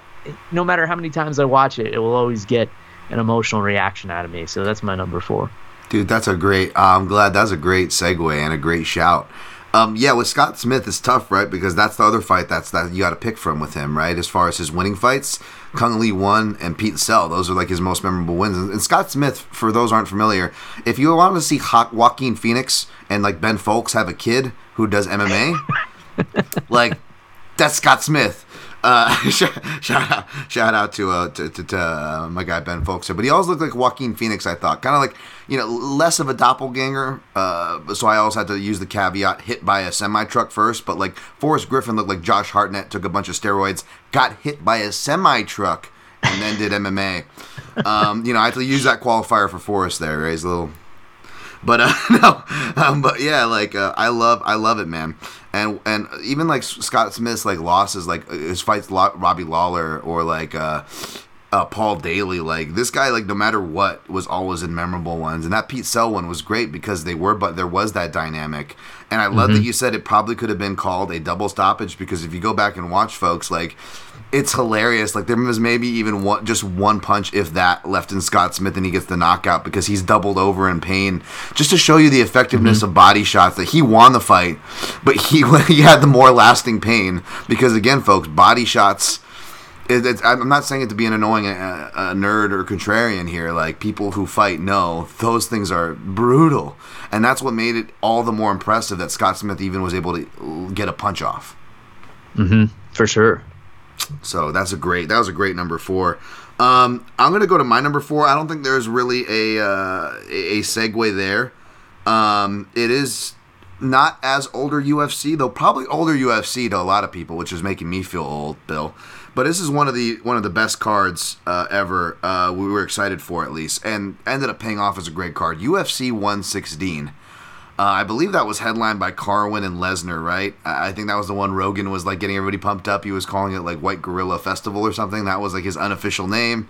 I think you had like Matt Brown versus like Chris Lytle. Like you had some crazy fights on there. Correct me. I don't even have it in front of me. I'm just going off memory. Yeah, Um, I think you're right, and I think I know what fight you're gonna choose. Absolutely, and it's funny, kind of apropos, not to timestamp too much, but this this fighter actually recently just took his first UFC judging assignment, which is hilarious. Uh, and that is Chris Leben, who was coming off of a win to off of Aaron A Train Simpson, which was not going to be a, a fight you would associate Chris Leben as winning. Aaron Simpson might not be a big name to you guys, but he was probably about as high stock as his name was going to get uh, at this point of his time when he fought Chris Leben. He was a wrestler, um, one of the more popular vegan fighters. I don't know if he stayed vegan. I'm not a vegan guy. I'm not like fist bumping in the air, but you know, for you vegans out there, you can fist bump that. that there you go. Um, and uh, it was he was he was favored to win that fight, I believe. Whereas Chris Leben, you know, we thought we saw maybe the best of him from Tough. He was the brawler guy. It wasn't so much the cardio, but just he would get hurt, and you know, he was either going to knock you out, you're going to knock him out. But he went through, but I think this is one of like this is the best part of Chris Leben's career though, and we didn't quite know it. He moved to Hawaii, which was like, you know, he wasn't training with BJ Penn. He was in Oahu on a different island. Um, he kind of had his own camp. You're like, what's going on there? But he actually, despite you know, still having his battles with substances as he did, right? Uh, like he was in the best shape of his career around this point, and he do, he sets one of the records for like uh, I believe someone else might have broken it or challenged to break it. Uh, Chas Skelly may have tied this record, which is why I'm a big fan of Chas Skelly. But this is the first guy to get the UFC turnaround record, right? Because especially back then, when they're not eh, having a show two weeks apart was actually a rarity back then, folks. Like now, Yeah. it's like now it's a rarity to have uh, a week apart, like we're currently living now in 2023. Back then, it was a rarity. So to not just have shows within two weeks of each other, but to get the same fighter booked was just was just freaking unheard of. It never happened until until this. And Chris Leben, because he uh, was able to, I'm not even sure if the fight went to decision or what with, with Aaron Simpson, but he's in good, he's already in good enough condition. He's already in shape. He ends up taking a fight two weeks later to fa- face Yo- Yoshihiro Akiyama, who is already stateside training, right? He's actually training in my gym, Extreme Couture. Now, this is kind of a funny little foreshadowing for people who know the end of this fight and how it ends and the method. But I'm training with Neil Melanson, who specializes in triangles at the time and guard fighting. Couture mm-hmm. brought him in for the Big Nog camp, right? And he ended up staying there.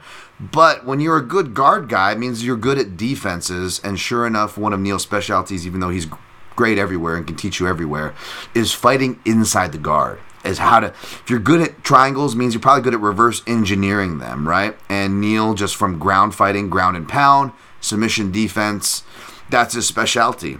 And I remember seeing Akiyama in the gym, and I was like, "Oh shit, Akiyama's training." Hey Neil, did you, did you work with Akiyama? Is he one of the pros you're working with? You know, Neil worked with Vitor before Anderson and all these things.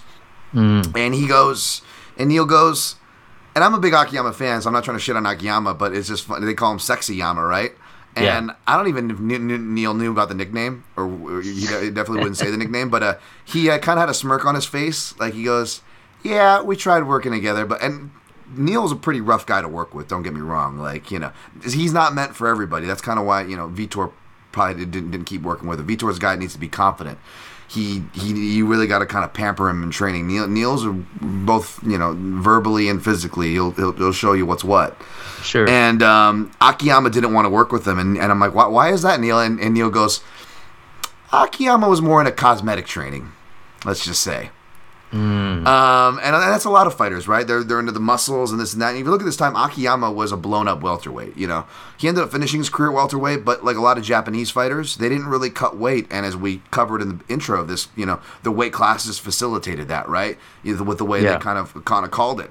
So Akiyama was definitely working more on his beach muscles at the time. Really wasn't working on his submission defense, working inside the guard or triangle defense, which probably could have helped him in this fight. Now, you go and watch the fight. It's, it's a really good back and forth fight. Akiyama, you know, he's getting this credit. Whether it's the promotion putting it on him or him trying to get in favor with the promotion, but he's doing a lot mm-hmm. less grappling and more striking, and he's like swinging and banging. He's coming off of a memorable fight that easily could have been on this list, UFC 100, Alan Belcher, fight of the night.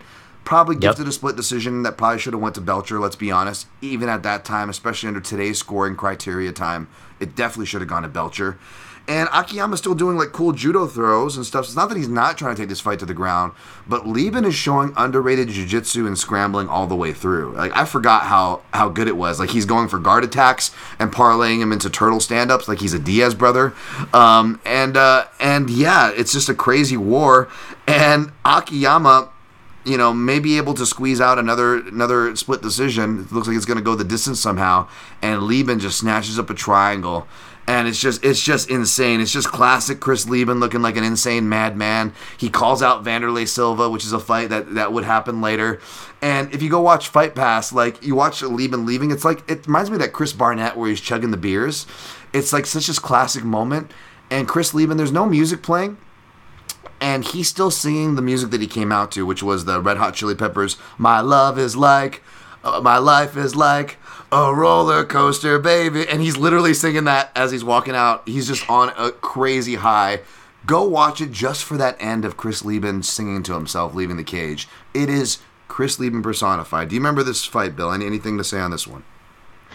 I do remember it, and this is the first sort of overlap we've had because this is on my honorable mentions. Nice. But, but I'm glad it was on your list instead of mine because you had the personal touch to add to it with the Neil Melanson detail, which is a really cool story. Um, and yeah, I, I know a lot of fighters who have been like that, who were more into the cosmetic training, as you put it. But yeah, this was an amazing fight. And it seemed like in the second round, Akiyama was getting the better of Chris Leben on, on the feet, which Yeah. Is not the way to beat Chris Leben. And I think Akiyama kind of made that realization because even though he was giving him fits on the ground, he's like, I, I'm hitting this guy with everything. And sometimes Leben would get this kind of dazed look when he got hit. And then it was almost like he turned into this this zombie or this otherworldly creature and he would just be on autopilot and continue fighting. And it, he was kind of in that state and he was like kind of in that flow state. So Akiyama was like, fuck, I can't knock him out. Let me put him on the ground. And then, it, you know, Leben finishes the fight in the most Chris Leben way possible, but the most least likely scenario. Like the come from behind Chris Leben win Yep. was kind of the story of his Yes. career, but a win submitting someone off of his back, that's like who would have like if that was a prop bet back then like if you could bet specifically oh chris leben by trying. Oh my god, I wonder what that number was. back, Holy crap. if you could put odds on that plus a hundred thousand Oh, I guarantee you it would have been anywhere from plus 2600 to plus 3300 just by the substrate. Like Yeah. just something stupid like that because he was underdog, not his yeah, against Akiyama who had the ground advantage. Just just insane. Insane. Uh, the the peak of this guy's career for sure. And uh, you know, Akiyama win or lose, he put on some fun fights in the UFC, say what you will. So yeah absolutely he put on some really fun fights i mean the alan belcher fight that you mentioned um yeah for sure I'm gonna mean- I, and I'm gonna do an edit of it by the way, but uh, I, I, they they ruined. It's one of my favorite walkouts is Alan Belcher versus Akiyama because you have Alan Belcher walking out to Bob Dylan's Hurricane, which is super underrated. And then you have Akiyama doing his time to say goodbye thing, but it's great because it's in a Western audience. And I'm gonna I'm gonna redo it, but it's great because you see the contract, especially if I do the edit it where you edit over the uh, the new metal on Fight Pass, but you see Akiyama doing his hand holding thing in the gi, and it's like time to say goodbye. It's like this really emotional song, and it's peak dude, bro. Just bleed crowd, right? So you look at the contrast of the crowd, like you see how insecure all the dudes are. Like they don't know what to do with the song playing and men holding hands, so they just start like looking at the camera uncomfortably and flexing, like yeah, yeah, and it totally opposites the contrast of like this Japanese MMA stoic emotional warrior saying goodbye and it's with the backdrop of just MMA Coors Light beer dude bro. Like it is the two most MMA energies but also the two most opposite MMA energies and it's in one picture. It's beautiful if that makes sense. It's awesome. Sounds great. Yeah let's continue. Number number 3 for Billy. Okay. Um, so this one is nothing original, but I had to include it. Again, I kind of like, I always have like a special thing for fights when I can remember exactly where I was watching them Sure. and like what was going on in my life at the time. Uh, for this one, I was on vacation in the Adirondacks, which was is upstate New York, um, pretty remote, like up in the mountains, and I was Yeah. freaking out about how I was going to be able to watch this pay per view. and It was UFC 117 Woo! and uh, yeah, I I had to watch it, so I wound up being able to order it wherever I was staying, some uh, cabin or something at uh, a relative of actually my ex-wife, um, and we w- wound up being able to order the pay-per-view, and I remember just being on the edge of my seat the entire fight for Anderson Silva and Chael Sonnen, the first meeting. And a lot of people remember this fight as well. Chael held him down for four and a half rounds, and then Anderson pulls a triangle out of his ass. But what a lot of people don't remember is Chael in the first round puts Anderson on his ass with a punch and lays him out. And that was kind of what started the avalanche to where he was able to control him. Mean, Anderson was kind of out of it from that point. Uh, and I really don't think people give Chael Sonnen enough credit. You know, a lot of people remember him like, oh, he was he was just a wrestler. He was just like he would just lay on people. Um, and you know, also being remembered for when he would get to the big fights, he would get caught in a submission, and he would talk about that later on how he would kind of like visualize himself getting submitted, like especially in triangles, and this is relatable to me because coming from wrestling when I first started doing jujitsu, it's like, man, I was getting triangled by even like the people with the shortest legs in the room because just because of the way you're used to posturing on the ground, you're not used to worrying about it. Uh, you know where you're putting your head. You're just trying to hold somebody down. You're not used to somebody trying to strangle you with their legs. So this was relatable for me and I was on the edge of my seat because like we talked about earlier, Anderson Silva had this aura, man. It's like who is going to beat this guy? And not only did Chael come close, but he put him down with a strike. You know, here's this guy who, oh, he's just a wrestler, lays him out with a punch.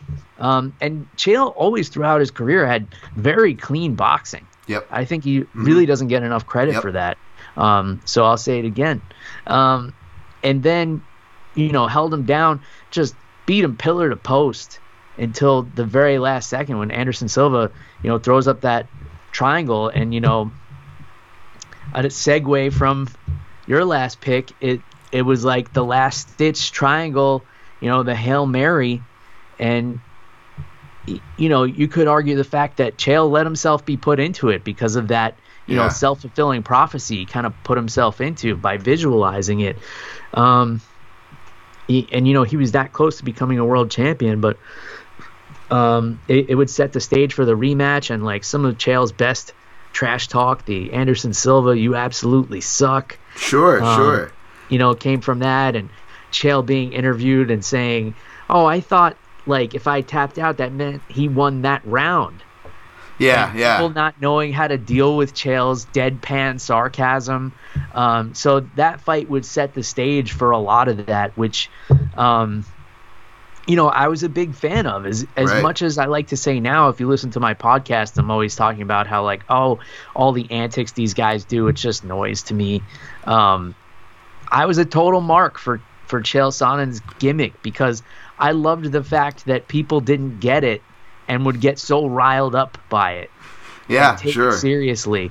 Um, I thought it was fantastic, and nobody's been able to completely duplicate it. I mean, some people have tried, like Colby Covington has kind of, you know, Right. stumbled his way through trying to be uh, a replica of Chael, but um, nobody will ever be able to duplicate it. And I feel like a lot of that character was developed in this fight. So I- uh, I that's agree. Why I, that's why this one made made my list. A lot of people would make their list because Anderson Silva got the upset. For me, it was, you know, the the development of of Chael's kind of character that that really made this memorable. A- absolutely. 2009 to 2010, we get some great MMA. This falls right in there. It happens on August 7th, 2010, on my birthday. So, of course, this fight's extra special to me. You always remember the birthday fights. And I'm like, I'm getting this fight on my birthday. Uh, I'm glad you mentioned it, Bill, because it probably would have been my number one or two. To probably be my number two on my MMA junkie version of this list. But mm-hmm. I put it on so many number ones slash so many lists just because like I did my Anderson Silva list. It's my number one there. It's my favorite fight because it happens on my birthday. It's a comeback, and more reasons than that than the comeback, than the birthday, than this or that.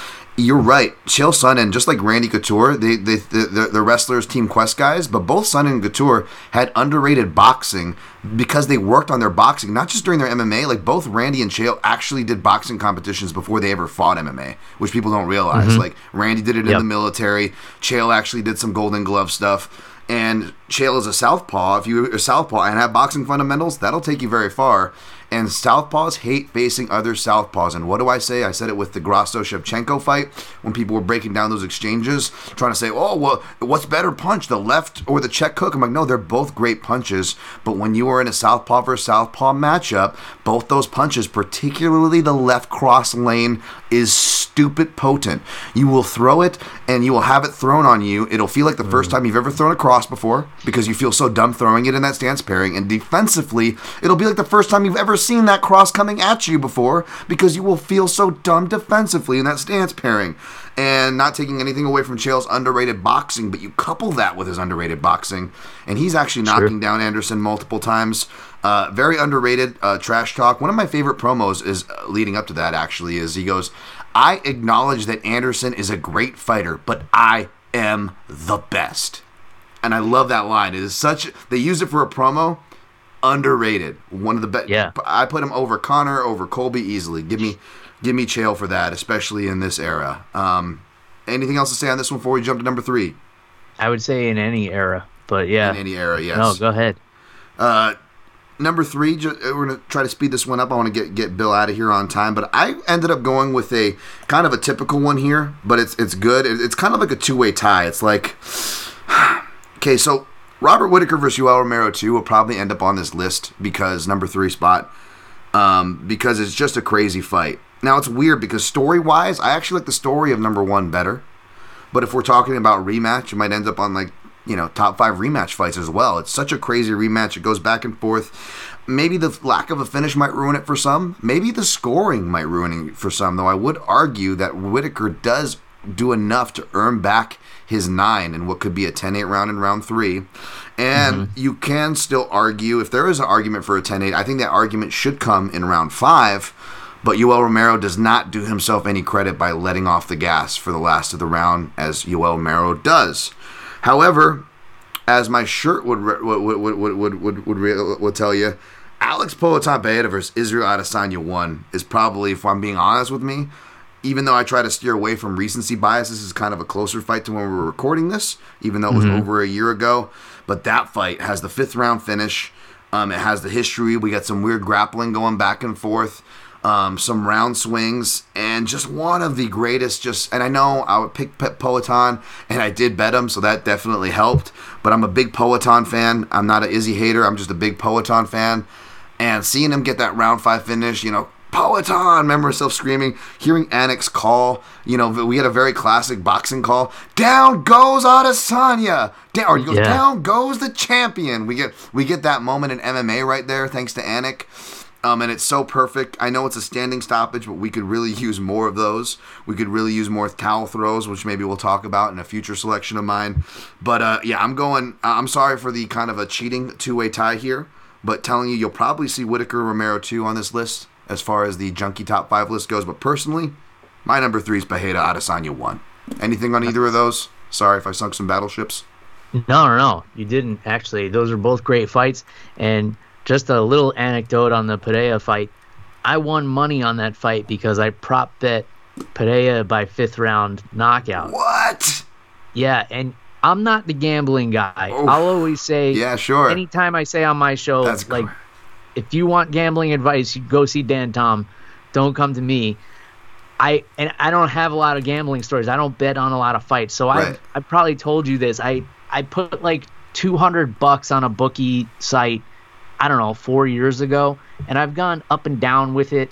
Right. Uh, you know, I've gone up to I don't know, maybe 500 bucks in there and I've gone as low as 50 bucks. I think there's like $100 or so left in there, but that's the extent of my gambling with MMA. I just do it to kind of play around, but that bet was my biggest win ever. Um, I think it was like a couple hundred bucks I won off of that one. Oh my Um, gosh, I bet. Yeah, I don't have a lot of gambling stories, but that's one of them, and it has to do with that fight. That's awesome. Um, Let's see. Okay. Number two? segue here. I have one of the same fighters All right, involved in your pick, um, and that's Adesanya.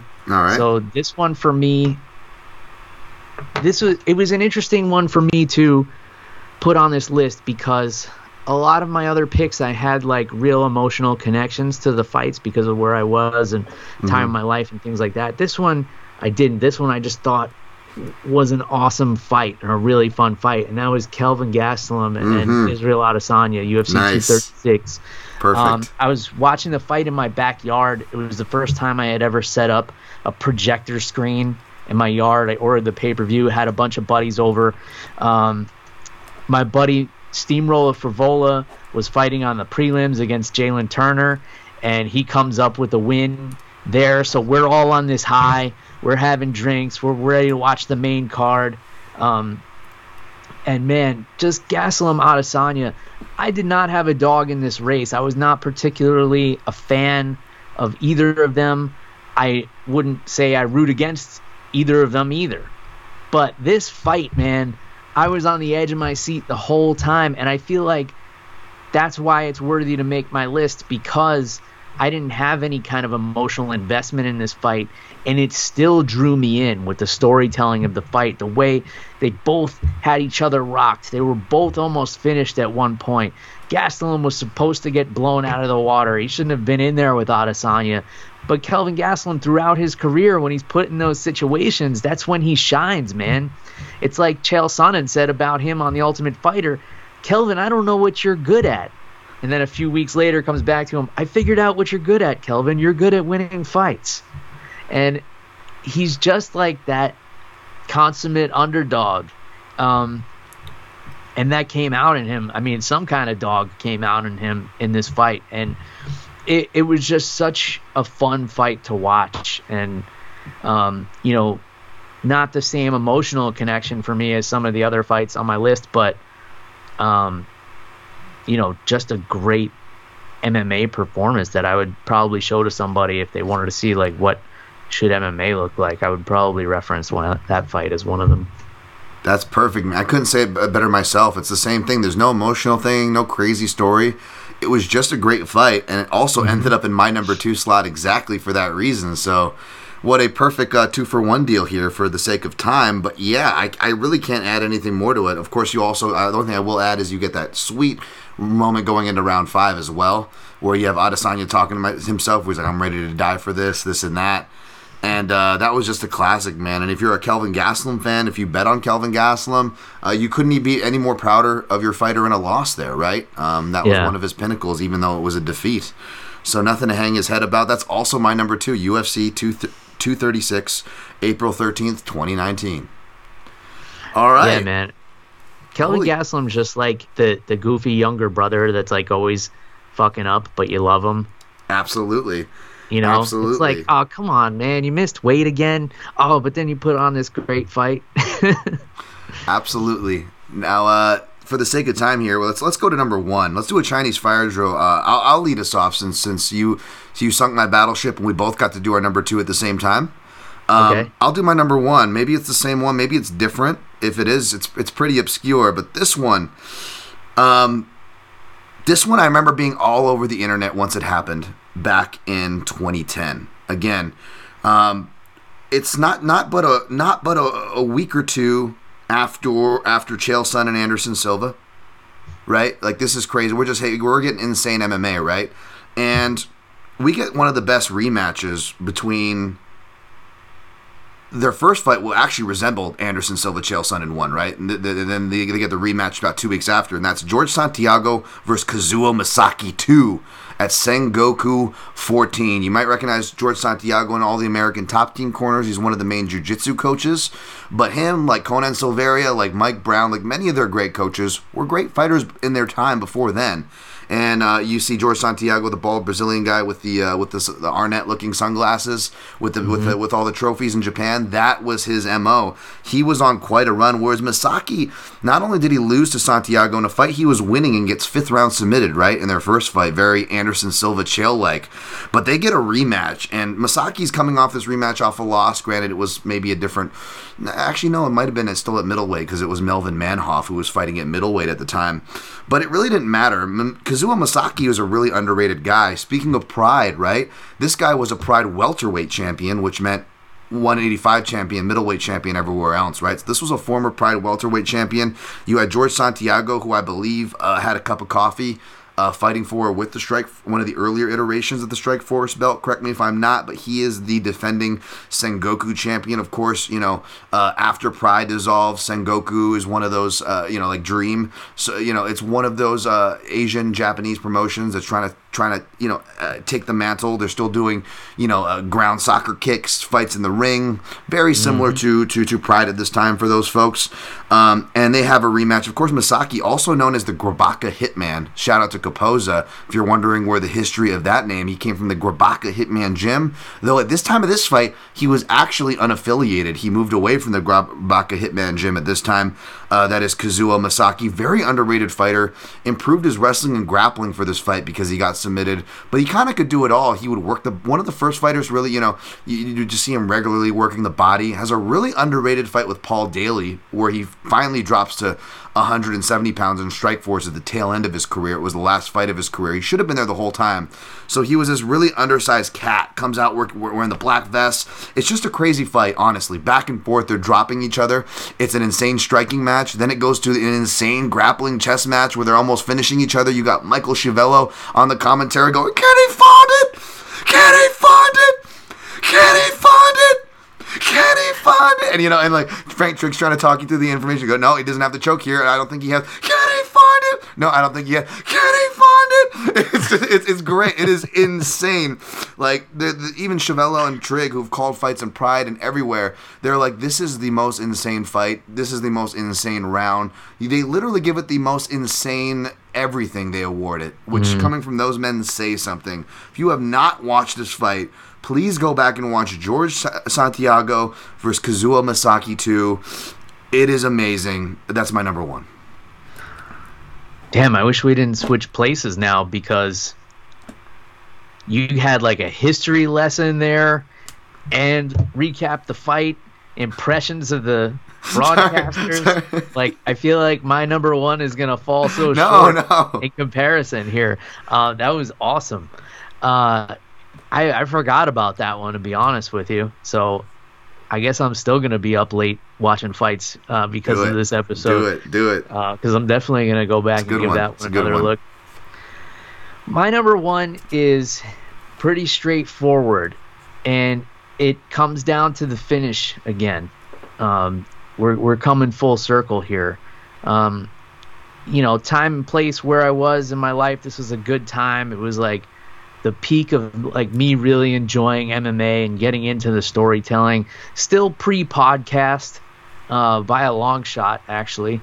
Um, but I was still really into it. I was like kind of the guy in my friend group that people would ask like, "Hey, what's the next fight coming up?"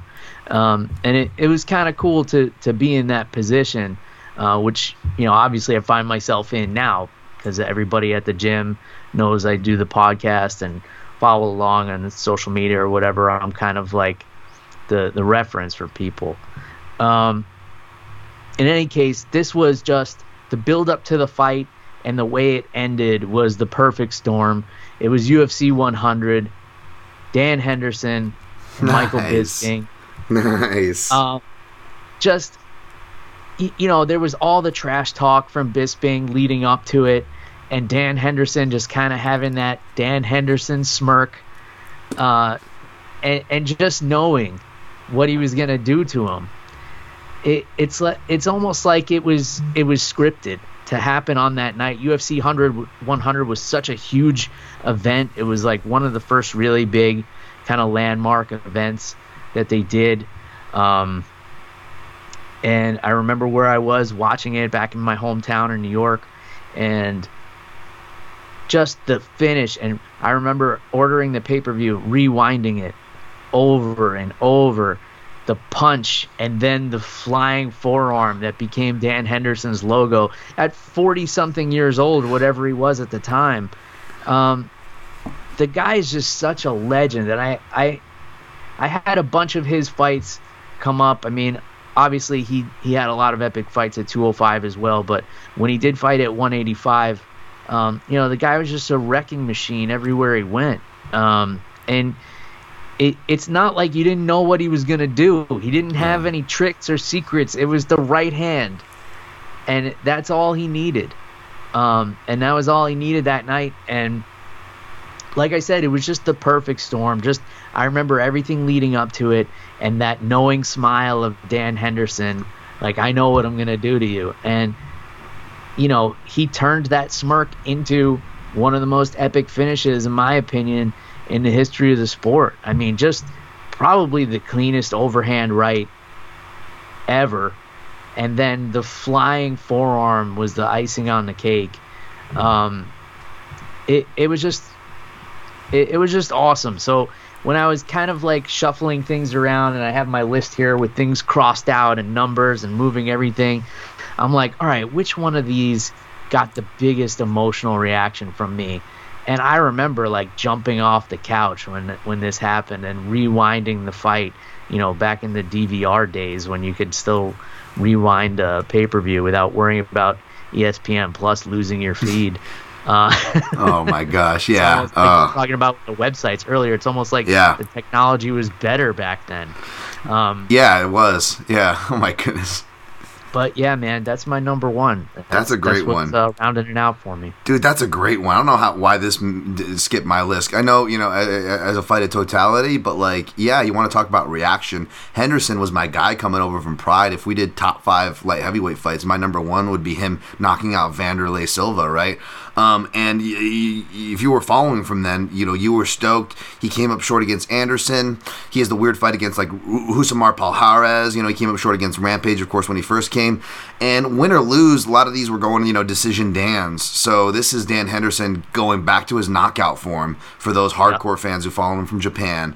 It was a big payoff there, regardless if you were following Ultimate Fighter, regardless if you hated Bisping. It was huge. And he comes out to Luna. If you take Fringe, Red Rider, a Vision Quest. Holy shit, that was just. Cl- I wish he didn't stop coming out to that. That was just perfect. Dan Henderson doing the saddle thing where he jumps and slaps his slaps his thighs when he gets in the ring. Like, oh, I loved, I love me some Dan Henderson, man. One of my favorite fighters ever. Um, great, if- great, If, not my favorite. Um, great. You know, whenever I try to, to think about my favorite fighters ever, Dan Henderson's always the first one that comes to mind. That fight with Wanderlei, like you mentioned, Yep. classic. Yep, Um, Dan Dan Henderson, B- BJ Penn, and Randy Couture are probably like some of my all-time top three fighters, just because they just defied the weight classes. You know, like they they were all undersized dudes. They were all undersized dudes, just scrapping with anybody. Yeah, yeah, for sure. And I, I would, I would put Jens Pulver at the top of mine. He was actually the guy that got me into MMA Nice. because as a Love as a smaller wrestler, I'm like, man, this guy's a wrestler and he's knocking people dead. Like, this is what I, I want to do that. Um, Absolutely. and, and like you said, undersized guy too. I mean, he fought at 55 in the beginning. He was the first 55 pound champion, but that was only because there was nothing else. Yeah. he didn't have a choice. Yep. Yeah, he, he was the bantamweight back to the early things. Uh, you'll see him actually fighting for a bantamweight title against Kyle Uno. You know, even though the, it was for 155 pounds, so he was amidst that era as well. Um, Yeah. I want to get Bill out of here on time, so we just got uh, three uh, three listener lists. If you want to comment on those, and then we'll get you out on the honorable mentions if if, if, you, if that's cool, Bill. Let's do it. All right, first, my guy, of course, friend of the show, Fenyo at Fenyo X Sky. Follow him, support his stuff at the fight-site.com. Uh, I I don't know what order it is, but he's got Whitaker Romero one. I love that he put one on there. I, Fenyo, I didn't know we were the same in that in that regard. We you you you also like number one better than number two, you know, which is ultimately what made me bump number two from the list because in, in, in- instead for you know Pereira Adesanya for me because it's just like, uh, how can I put that on there if I say that I like number one better and yada yada? He has Weidman Machida. We've talked about this one before. That's a very underrated fight. for Cung Le sure. versus Scott Smith one. Fenyo, you're a man of my heart. You, you know my, my, my style. Um, Fenyo likes Chris Weidman versus Rockhold. That was a brutal one. That was a brutal Mm-hmm. one. Uh, Adesanya versus Pereira one. All right, I don't feel crazy there. A nice solid list, Fenyo. Uh, my guy Ghost, of course, another analyst I respect. Uh, there, he is very obscure that no one remembers, but Akiyama versus Belcher. Of course, you know I remember that one, but yes, that Yeah. was a great. That's a great shout. We talked about that one. Um, and then lastly, but not least, my guy James Kendrick. Shout out to James Kendrick, who's usually in the in the chat. Of course, we're not live today, otherwise I'd see you guys here. Uh, he has uh, got some weird ones for you, Dan. Akiyama versus Leben, not too weird. Ended up on my list. Um, Yep. Lawler versus Manhoff. I forgot that was a 185 fight. Yeah, that was. Yep, Lawler versus Manhoff. That's an underrated one. I just recently watched that brutal finish too. I love that finish on that fight. And he doesn't say which one, but he's got Romero versus Whitaker. Again, you, you can't go wrong with either one there. Any Sure. honor, any honorable mentions, any comments on those before you get out of there, Bill? Out of here, Bill. Yes, both. Uh, Robbie Lawler and Melvin Manhoff was my number one honorable mention. I, I had it on my list at one one. point. Just such a crazy fight. I mean, Melvin was kicking Robbie Lawler's leg Yeah. into the third row. Uh, and then Robbie comes out of nowhere with the knockout punch, knocks him dead. I mean, I love a good comeback. I know you do as well. Um, so yeah, that one damn near made my list. That was Strike Force Miami, I think. Yes, it was, Just yep. the name of the. Good memory. was- I think that was the only name of the. yeah, yep. I have uh, I I have the the events for pretty much all of these. I, was- I was like, man, I'm going on Dan Tom show. I got to do some Oh, research I here. I, got to have my you, man. Look at information in order. Um, another one for me was uh, Chris Leben and Akiyama, which we already talked about. Mm-hmm. Uh, another Dan Henderson one, Dan Henderson and Hector Lombard. Um, Oh yeah. That was just a crazy fight. crazy. Dan Henderson finishing it with a head kick. Um, and that one was the only fight in Dan Henderson's career, according to him, that was a personal vendetta. He really wanted to beat the shit out of Hector Lombard because Hector had trained at his gym Yeah. for a little bit and I guess was an asshole to some of his guys. So, like, as a coach, I can kind of like emotionally connect with that one. And Dan Henderson's not a guy who, who lets emotions get in there. Yeah, so, yeah, the fact that they did for him, it, and the only time that they did, he was still able to get a highlight reel knockout. Awesome. Um, I had Anderson Silva, Vitor Belfort on here um, for the finish. You know, it was it, it was just so unique. Uh, and then one other one that is a is just a finish that lives rent free in my head is Chris Leben and Terry Martin. oh, that's a great one. Yeah. Yeah, so Terry Martin, Terry Martin. was like this stocky middleweight, didn't look like a fighter, but looked like he could fight. Um, knocked Chris Leben unconscious on his feet. And Yes. Chris Leben goes into this mode, like I said before, his eyes are gone. He's not conscious, but he marches forward with his eyes hazed over, something like Night of the Living Dead, and starches Terry Martin and puts him out unconscious. And that that one That's a great. That's that that lives in my head too. I, I can't remember where I was when I watched it. I, I know I watched it live, and for that reason, I didn't include it on my list. But man, I think about that one often, especially anytime somebody brings up Chris Leben. I think of that clip. Oh, it's classic. Eh, y- but, y- yeah. you, you know what I also you know I associate that one with as well, and it's another it's different fighters, different ending, but it's sim- similar theme, same time period, and another name I've not heard that name in a long, long time. Drew McFed Drew McFedries versus Martin Kampmann. Oh yeah, Was that the one where I believe Yeah. where Drew McFedries bashes Martin Kampmann up, and then Martin Kampmann gets to come back, he gets takes him down, head and arm chokes him. yep. Like Yep. shows his technical kind of repertoire. Drew Sorry. McFedries could crack, man. Right, remember that, hit name? Jesus. Yeah. Uh, a- Any other honorable mentions? I, I I cut you off there. Uh, the only other one is because of the circumstances where I was and just how unbelievable it was was Chris Weidman Anderson Silva won. Sure. Um, it, it it was like, you know, nobody gave Chris Weidman a chance in that one. I don't think. right. Um, that that was one of the biggest upsets ever, and I, like in hindsight, I don't think people give it that credit that they give to like Matt Serra over GSP, but to me it was like almost equivalent. Like nobody thought he was going to beat Anderson Silva, and if they did, they thought he would hold him down. And we knew that you know he had ways out of that. Nobody would have thought he would have knocked him out. Absolutely. That that's So- one. That's just that, that one got to be burned in your head. At, you know, especially watching live at that at that time. Yeah, and I was watching with a bunch of people who um, weren't really educated on MMA, but they knew Anderson Silva, and they- that I had friends at that time who would only want to watch when Anderson Silva was fighting, and they were like, "Who's this guy? Tell us a little about him." I'm like, "Oh, he's you know all American wrestler. He wrestled at Hofstra, and like he's you know he's really good." Well, I don't think he has a chance against this guy. Like, I mean, whatever Weidman was, ten and zero at the time or whatever. Like, I don't think he he has that enough experience. And then it's like, damn, got to eat my words on that one. A- ab- Um, absolutely. Uh, I only have one honorable mention, then we'll get you out of here. I know you got. I, I know you got a roll bill. Um, this one was was mentioned uh, a lot on on lists when I did an earlier thing for your favorite middleweight fights. But Rich Franklin versus David Loiseau at UFC 58, USA versus Canada card that also had uh, Yeah. BJ Penn versus Georges St. Pierre one uh, back in 06. I went back to watch it. It was, it was it was it was a good fight, but not good enough to make the list. Although I will tweet something out that happens in round four, I believe, at one minute and 51 seconds. I watched this like weeks ago, and I still remember that timestamp.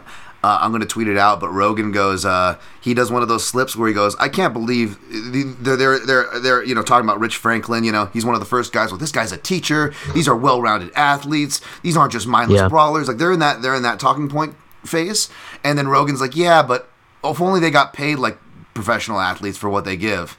And Goldie's like, "Yep." And this is on a UFC broadcast, right back then. And then you you, you hear Rogan kind of like go to correct himself. He goes, "But don't worry, folks, because I'm sure in a couple years from now, these guys, I guarantee you, will be making as much as other professional athletes in other sports. Watch, just a couple years from now." And I'm like, "That was almost 20 years ago. Yeah, It never Yeah. happened." Only now we're going to court for manipulation. Like it never happened. The money never came. Newsflash: the money never came, guys. So I'm gonna I'm gonna go clip that out because that's a hilarious fucking. It ages very well. Yeah. I mean, we could do a whole a whole Yeah. other hour and a half on Yeah. that. Um, but I loved what I loved about going back and watching these fights were were the Rogan and Goldie calls. Sure, yeah, it's And, uh, great. I, I know, I know. Uh, you know, Goldberg gets he gets a lot of shit from the hardcore Sure, fans. sure. and- but you know, like I always, I always maintain he was playing it up and like Sure, kind of I agree. asking dumb questions on purpose Mhm. to kind of like get the conversation going. Like I I, agree. I'll always give him the benefit of the doubt, and I, I thought he contributed so much to the sport, and his calls on some of these fights that were on this list and, and otherwise are are just awesome and really made the moment too. Absolutely, I, I say the same thing. You know, he, he, he it, it comes with the territory of that role that's very underrated, and Goldie did that very well. And you know, say what you will, the nostalgia was great. I mean, say what you will about Rogan, he was way better back in the day too. So like listening to his calls when he was more invested in stuff, and uh, you know, was more that pros pros to Joe's kind of voice. Like, it's great stuff, man. It really was peak Rogan and Goldie. For sure. All right, Bill. I want to get you out of here. Uh, anything you want to plug on the way out? I appreciate your time, man. This this was fun. I'm glad to finally have you back on, and we're going to be talking and hanging more. But anything you want to plug for now?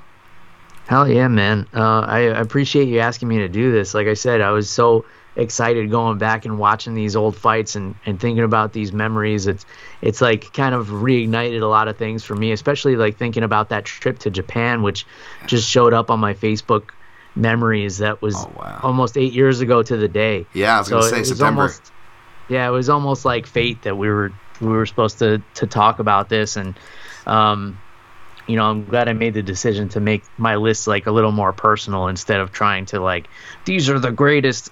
Like I would not say these are the greatest middleweight fights, but for me and my experience and my journey throughout being a fan of MMA, these are the five that that resonate with me and like I, I'm, I'm sure there's a lot more, and I, I love the suggestions that the listeners gave as well.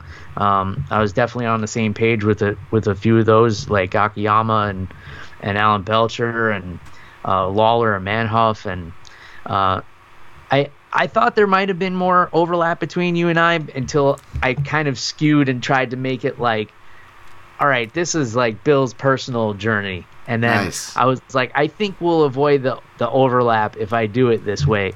Um, and, and it worked out perfect. Um, So yeah, this was a lot of fun. It's uh, I'm at MMA on the rocks everywhere. You know, Facebook, Instagram, Twitter, or X. Sorry. Uh, I'm on TikTok now. I caved in and, and got a TikTok, so I'm on there. I, I do some MMA training videos. I do some whiskey reviews and uh, post clips of the podcast on there. And then the podcast is MMA on the Rocks everywhere: YouTube, Spotify, iTunes, all all that stuff. Um, and then if anybody's ever in the Tampa area, I'm I'm a trainer at MJM um, MJM Clearwater. We're a Sityodtong gym under Mark DellaGrotte. We're the only Sityodtong gym in Florida. Um, I specialize in clinch training. I'm the I'm the clinch instructor there. Uh, so if you ever want to get some traditional Thai clinch training, um, you know, come on in, sign a waiver, and, and come take a class. We, we welcome in everybody. We have open mats every Saturday. Um, and yeah, we have a very open door policy. So uh, I, I don't worry about hiding my location from anybody. You know, I'm always uh, welcome people who love mixed martial arts and uh, talking with them and training with them and whatever else, having a drink with them. All right. Well, I'm to take you up on the the, cli- the the Thai clinch training for sure, man, and come down there and train with you. But please keep up those videos. Please follow Bill. It's awesome stuff. Uh, I'm I've been doing less drinking and trying to do less drinking, so that that's good for me, I guess. But uh, I still want to live vicariously uh, through Bill here, so I enjoy that. Obviously, I enjoy the technique stuff as well. I got to imagine that's going to be high on your guys' radar. Give him a follow at MMA on the Rocks. Me at Dan Tom MMA, of course, the mixed martial or the. Oh, the mixed martial analyst. Wow, Dan, you forget your show intros, you forget your website, you forget your hosting. uh, that's what hosts this year program, the Protect Ya Neck podcast. You can find at the PYN podcast on all social platforms. Five star ratings and reviews. Give us a like, a thumbs up, please. Appreciate the uh, all the engagement. It, it, helps. Positive is better, but all engagement helps. If you, if you want to be shitty about it, you're still helping, I guess. But you know, why not keep it positive? Appreciate you guys, the positive ratings and reviews, the support of the show. Till next time, uh, enjoy uh, your life. Try not to get too caught up in this relentless schedule. Make time to go back and visit the history if you really love MMA, or just do things that make you happy. How about that? But whatever you do, always protect your neck.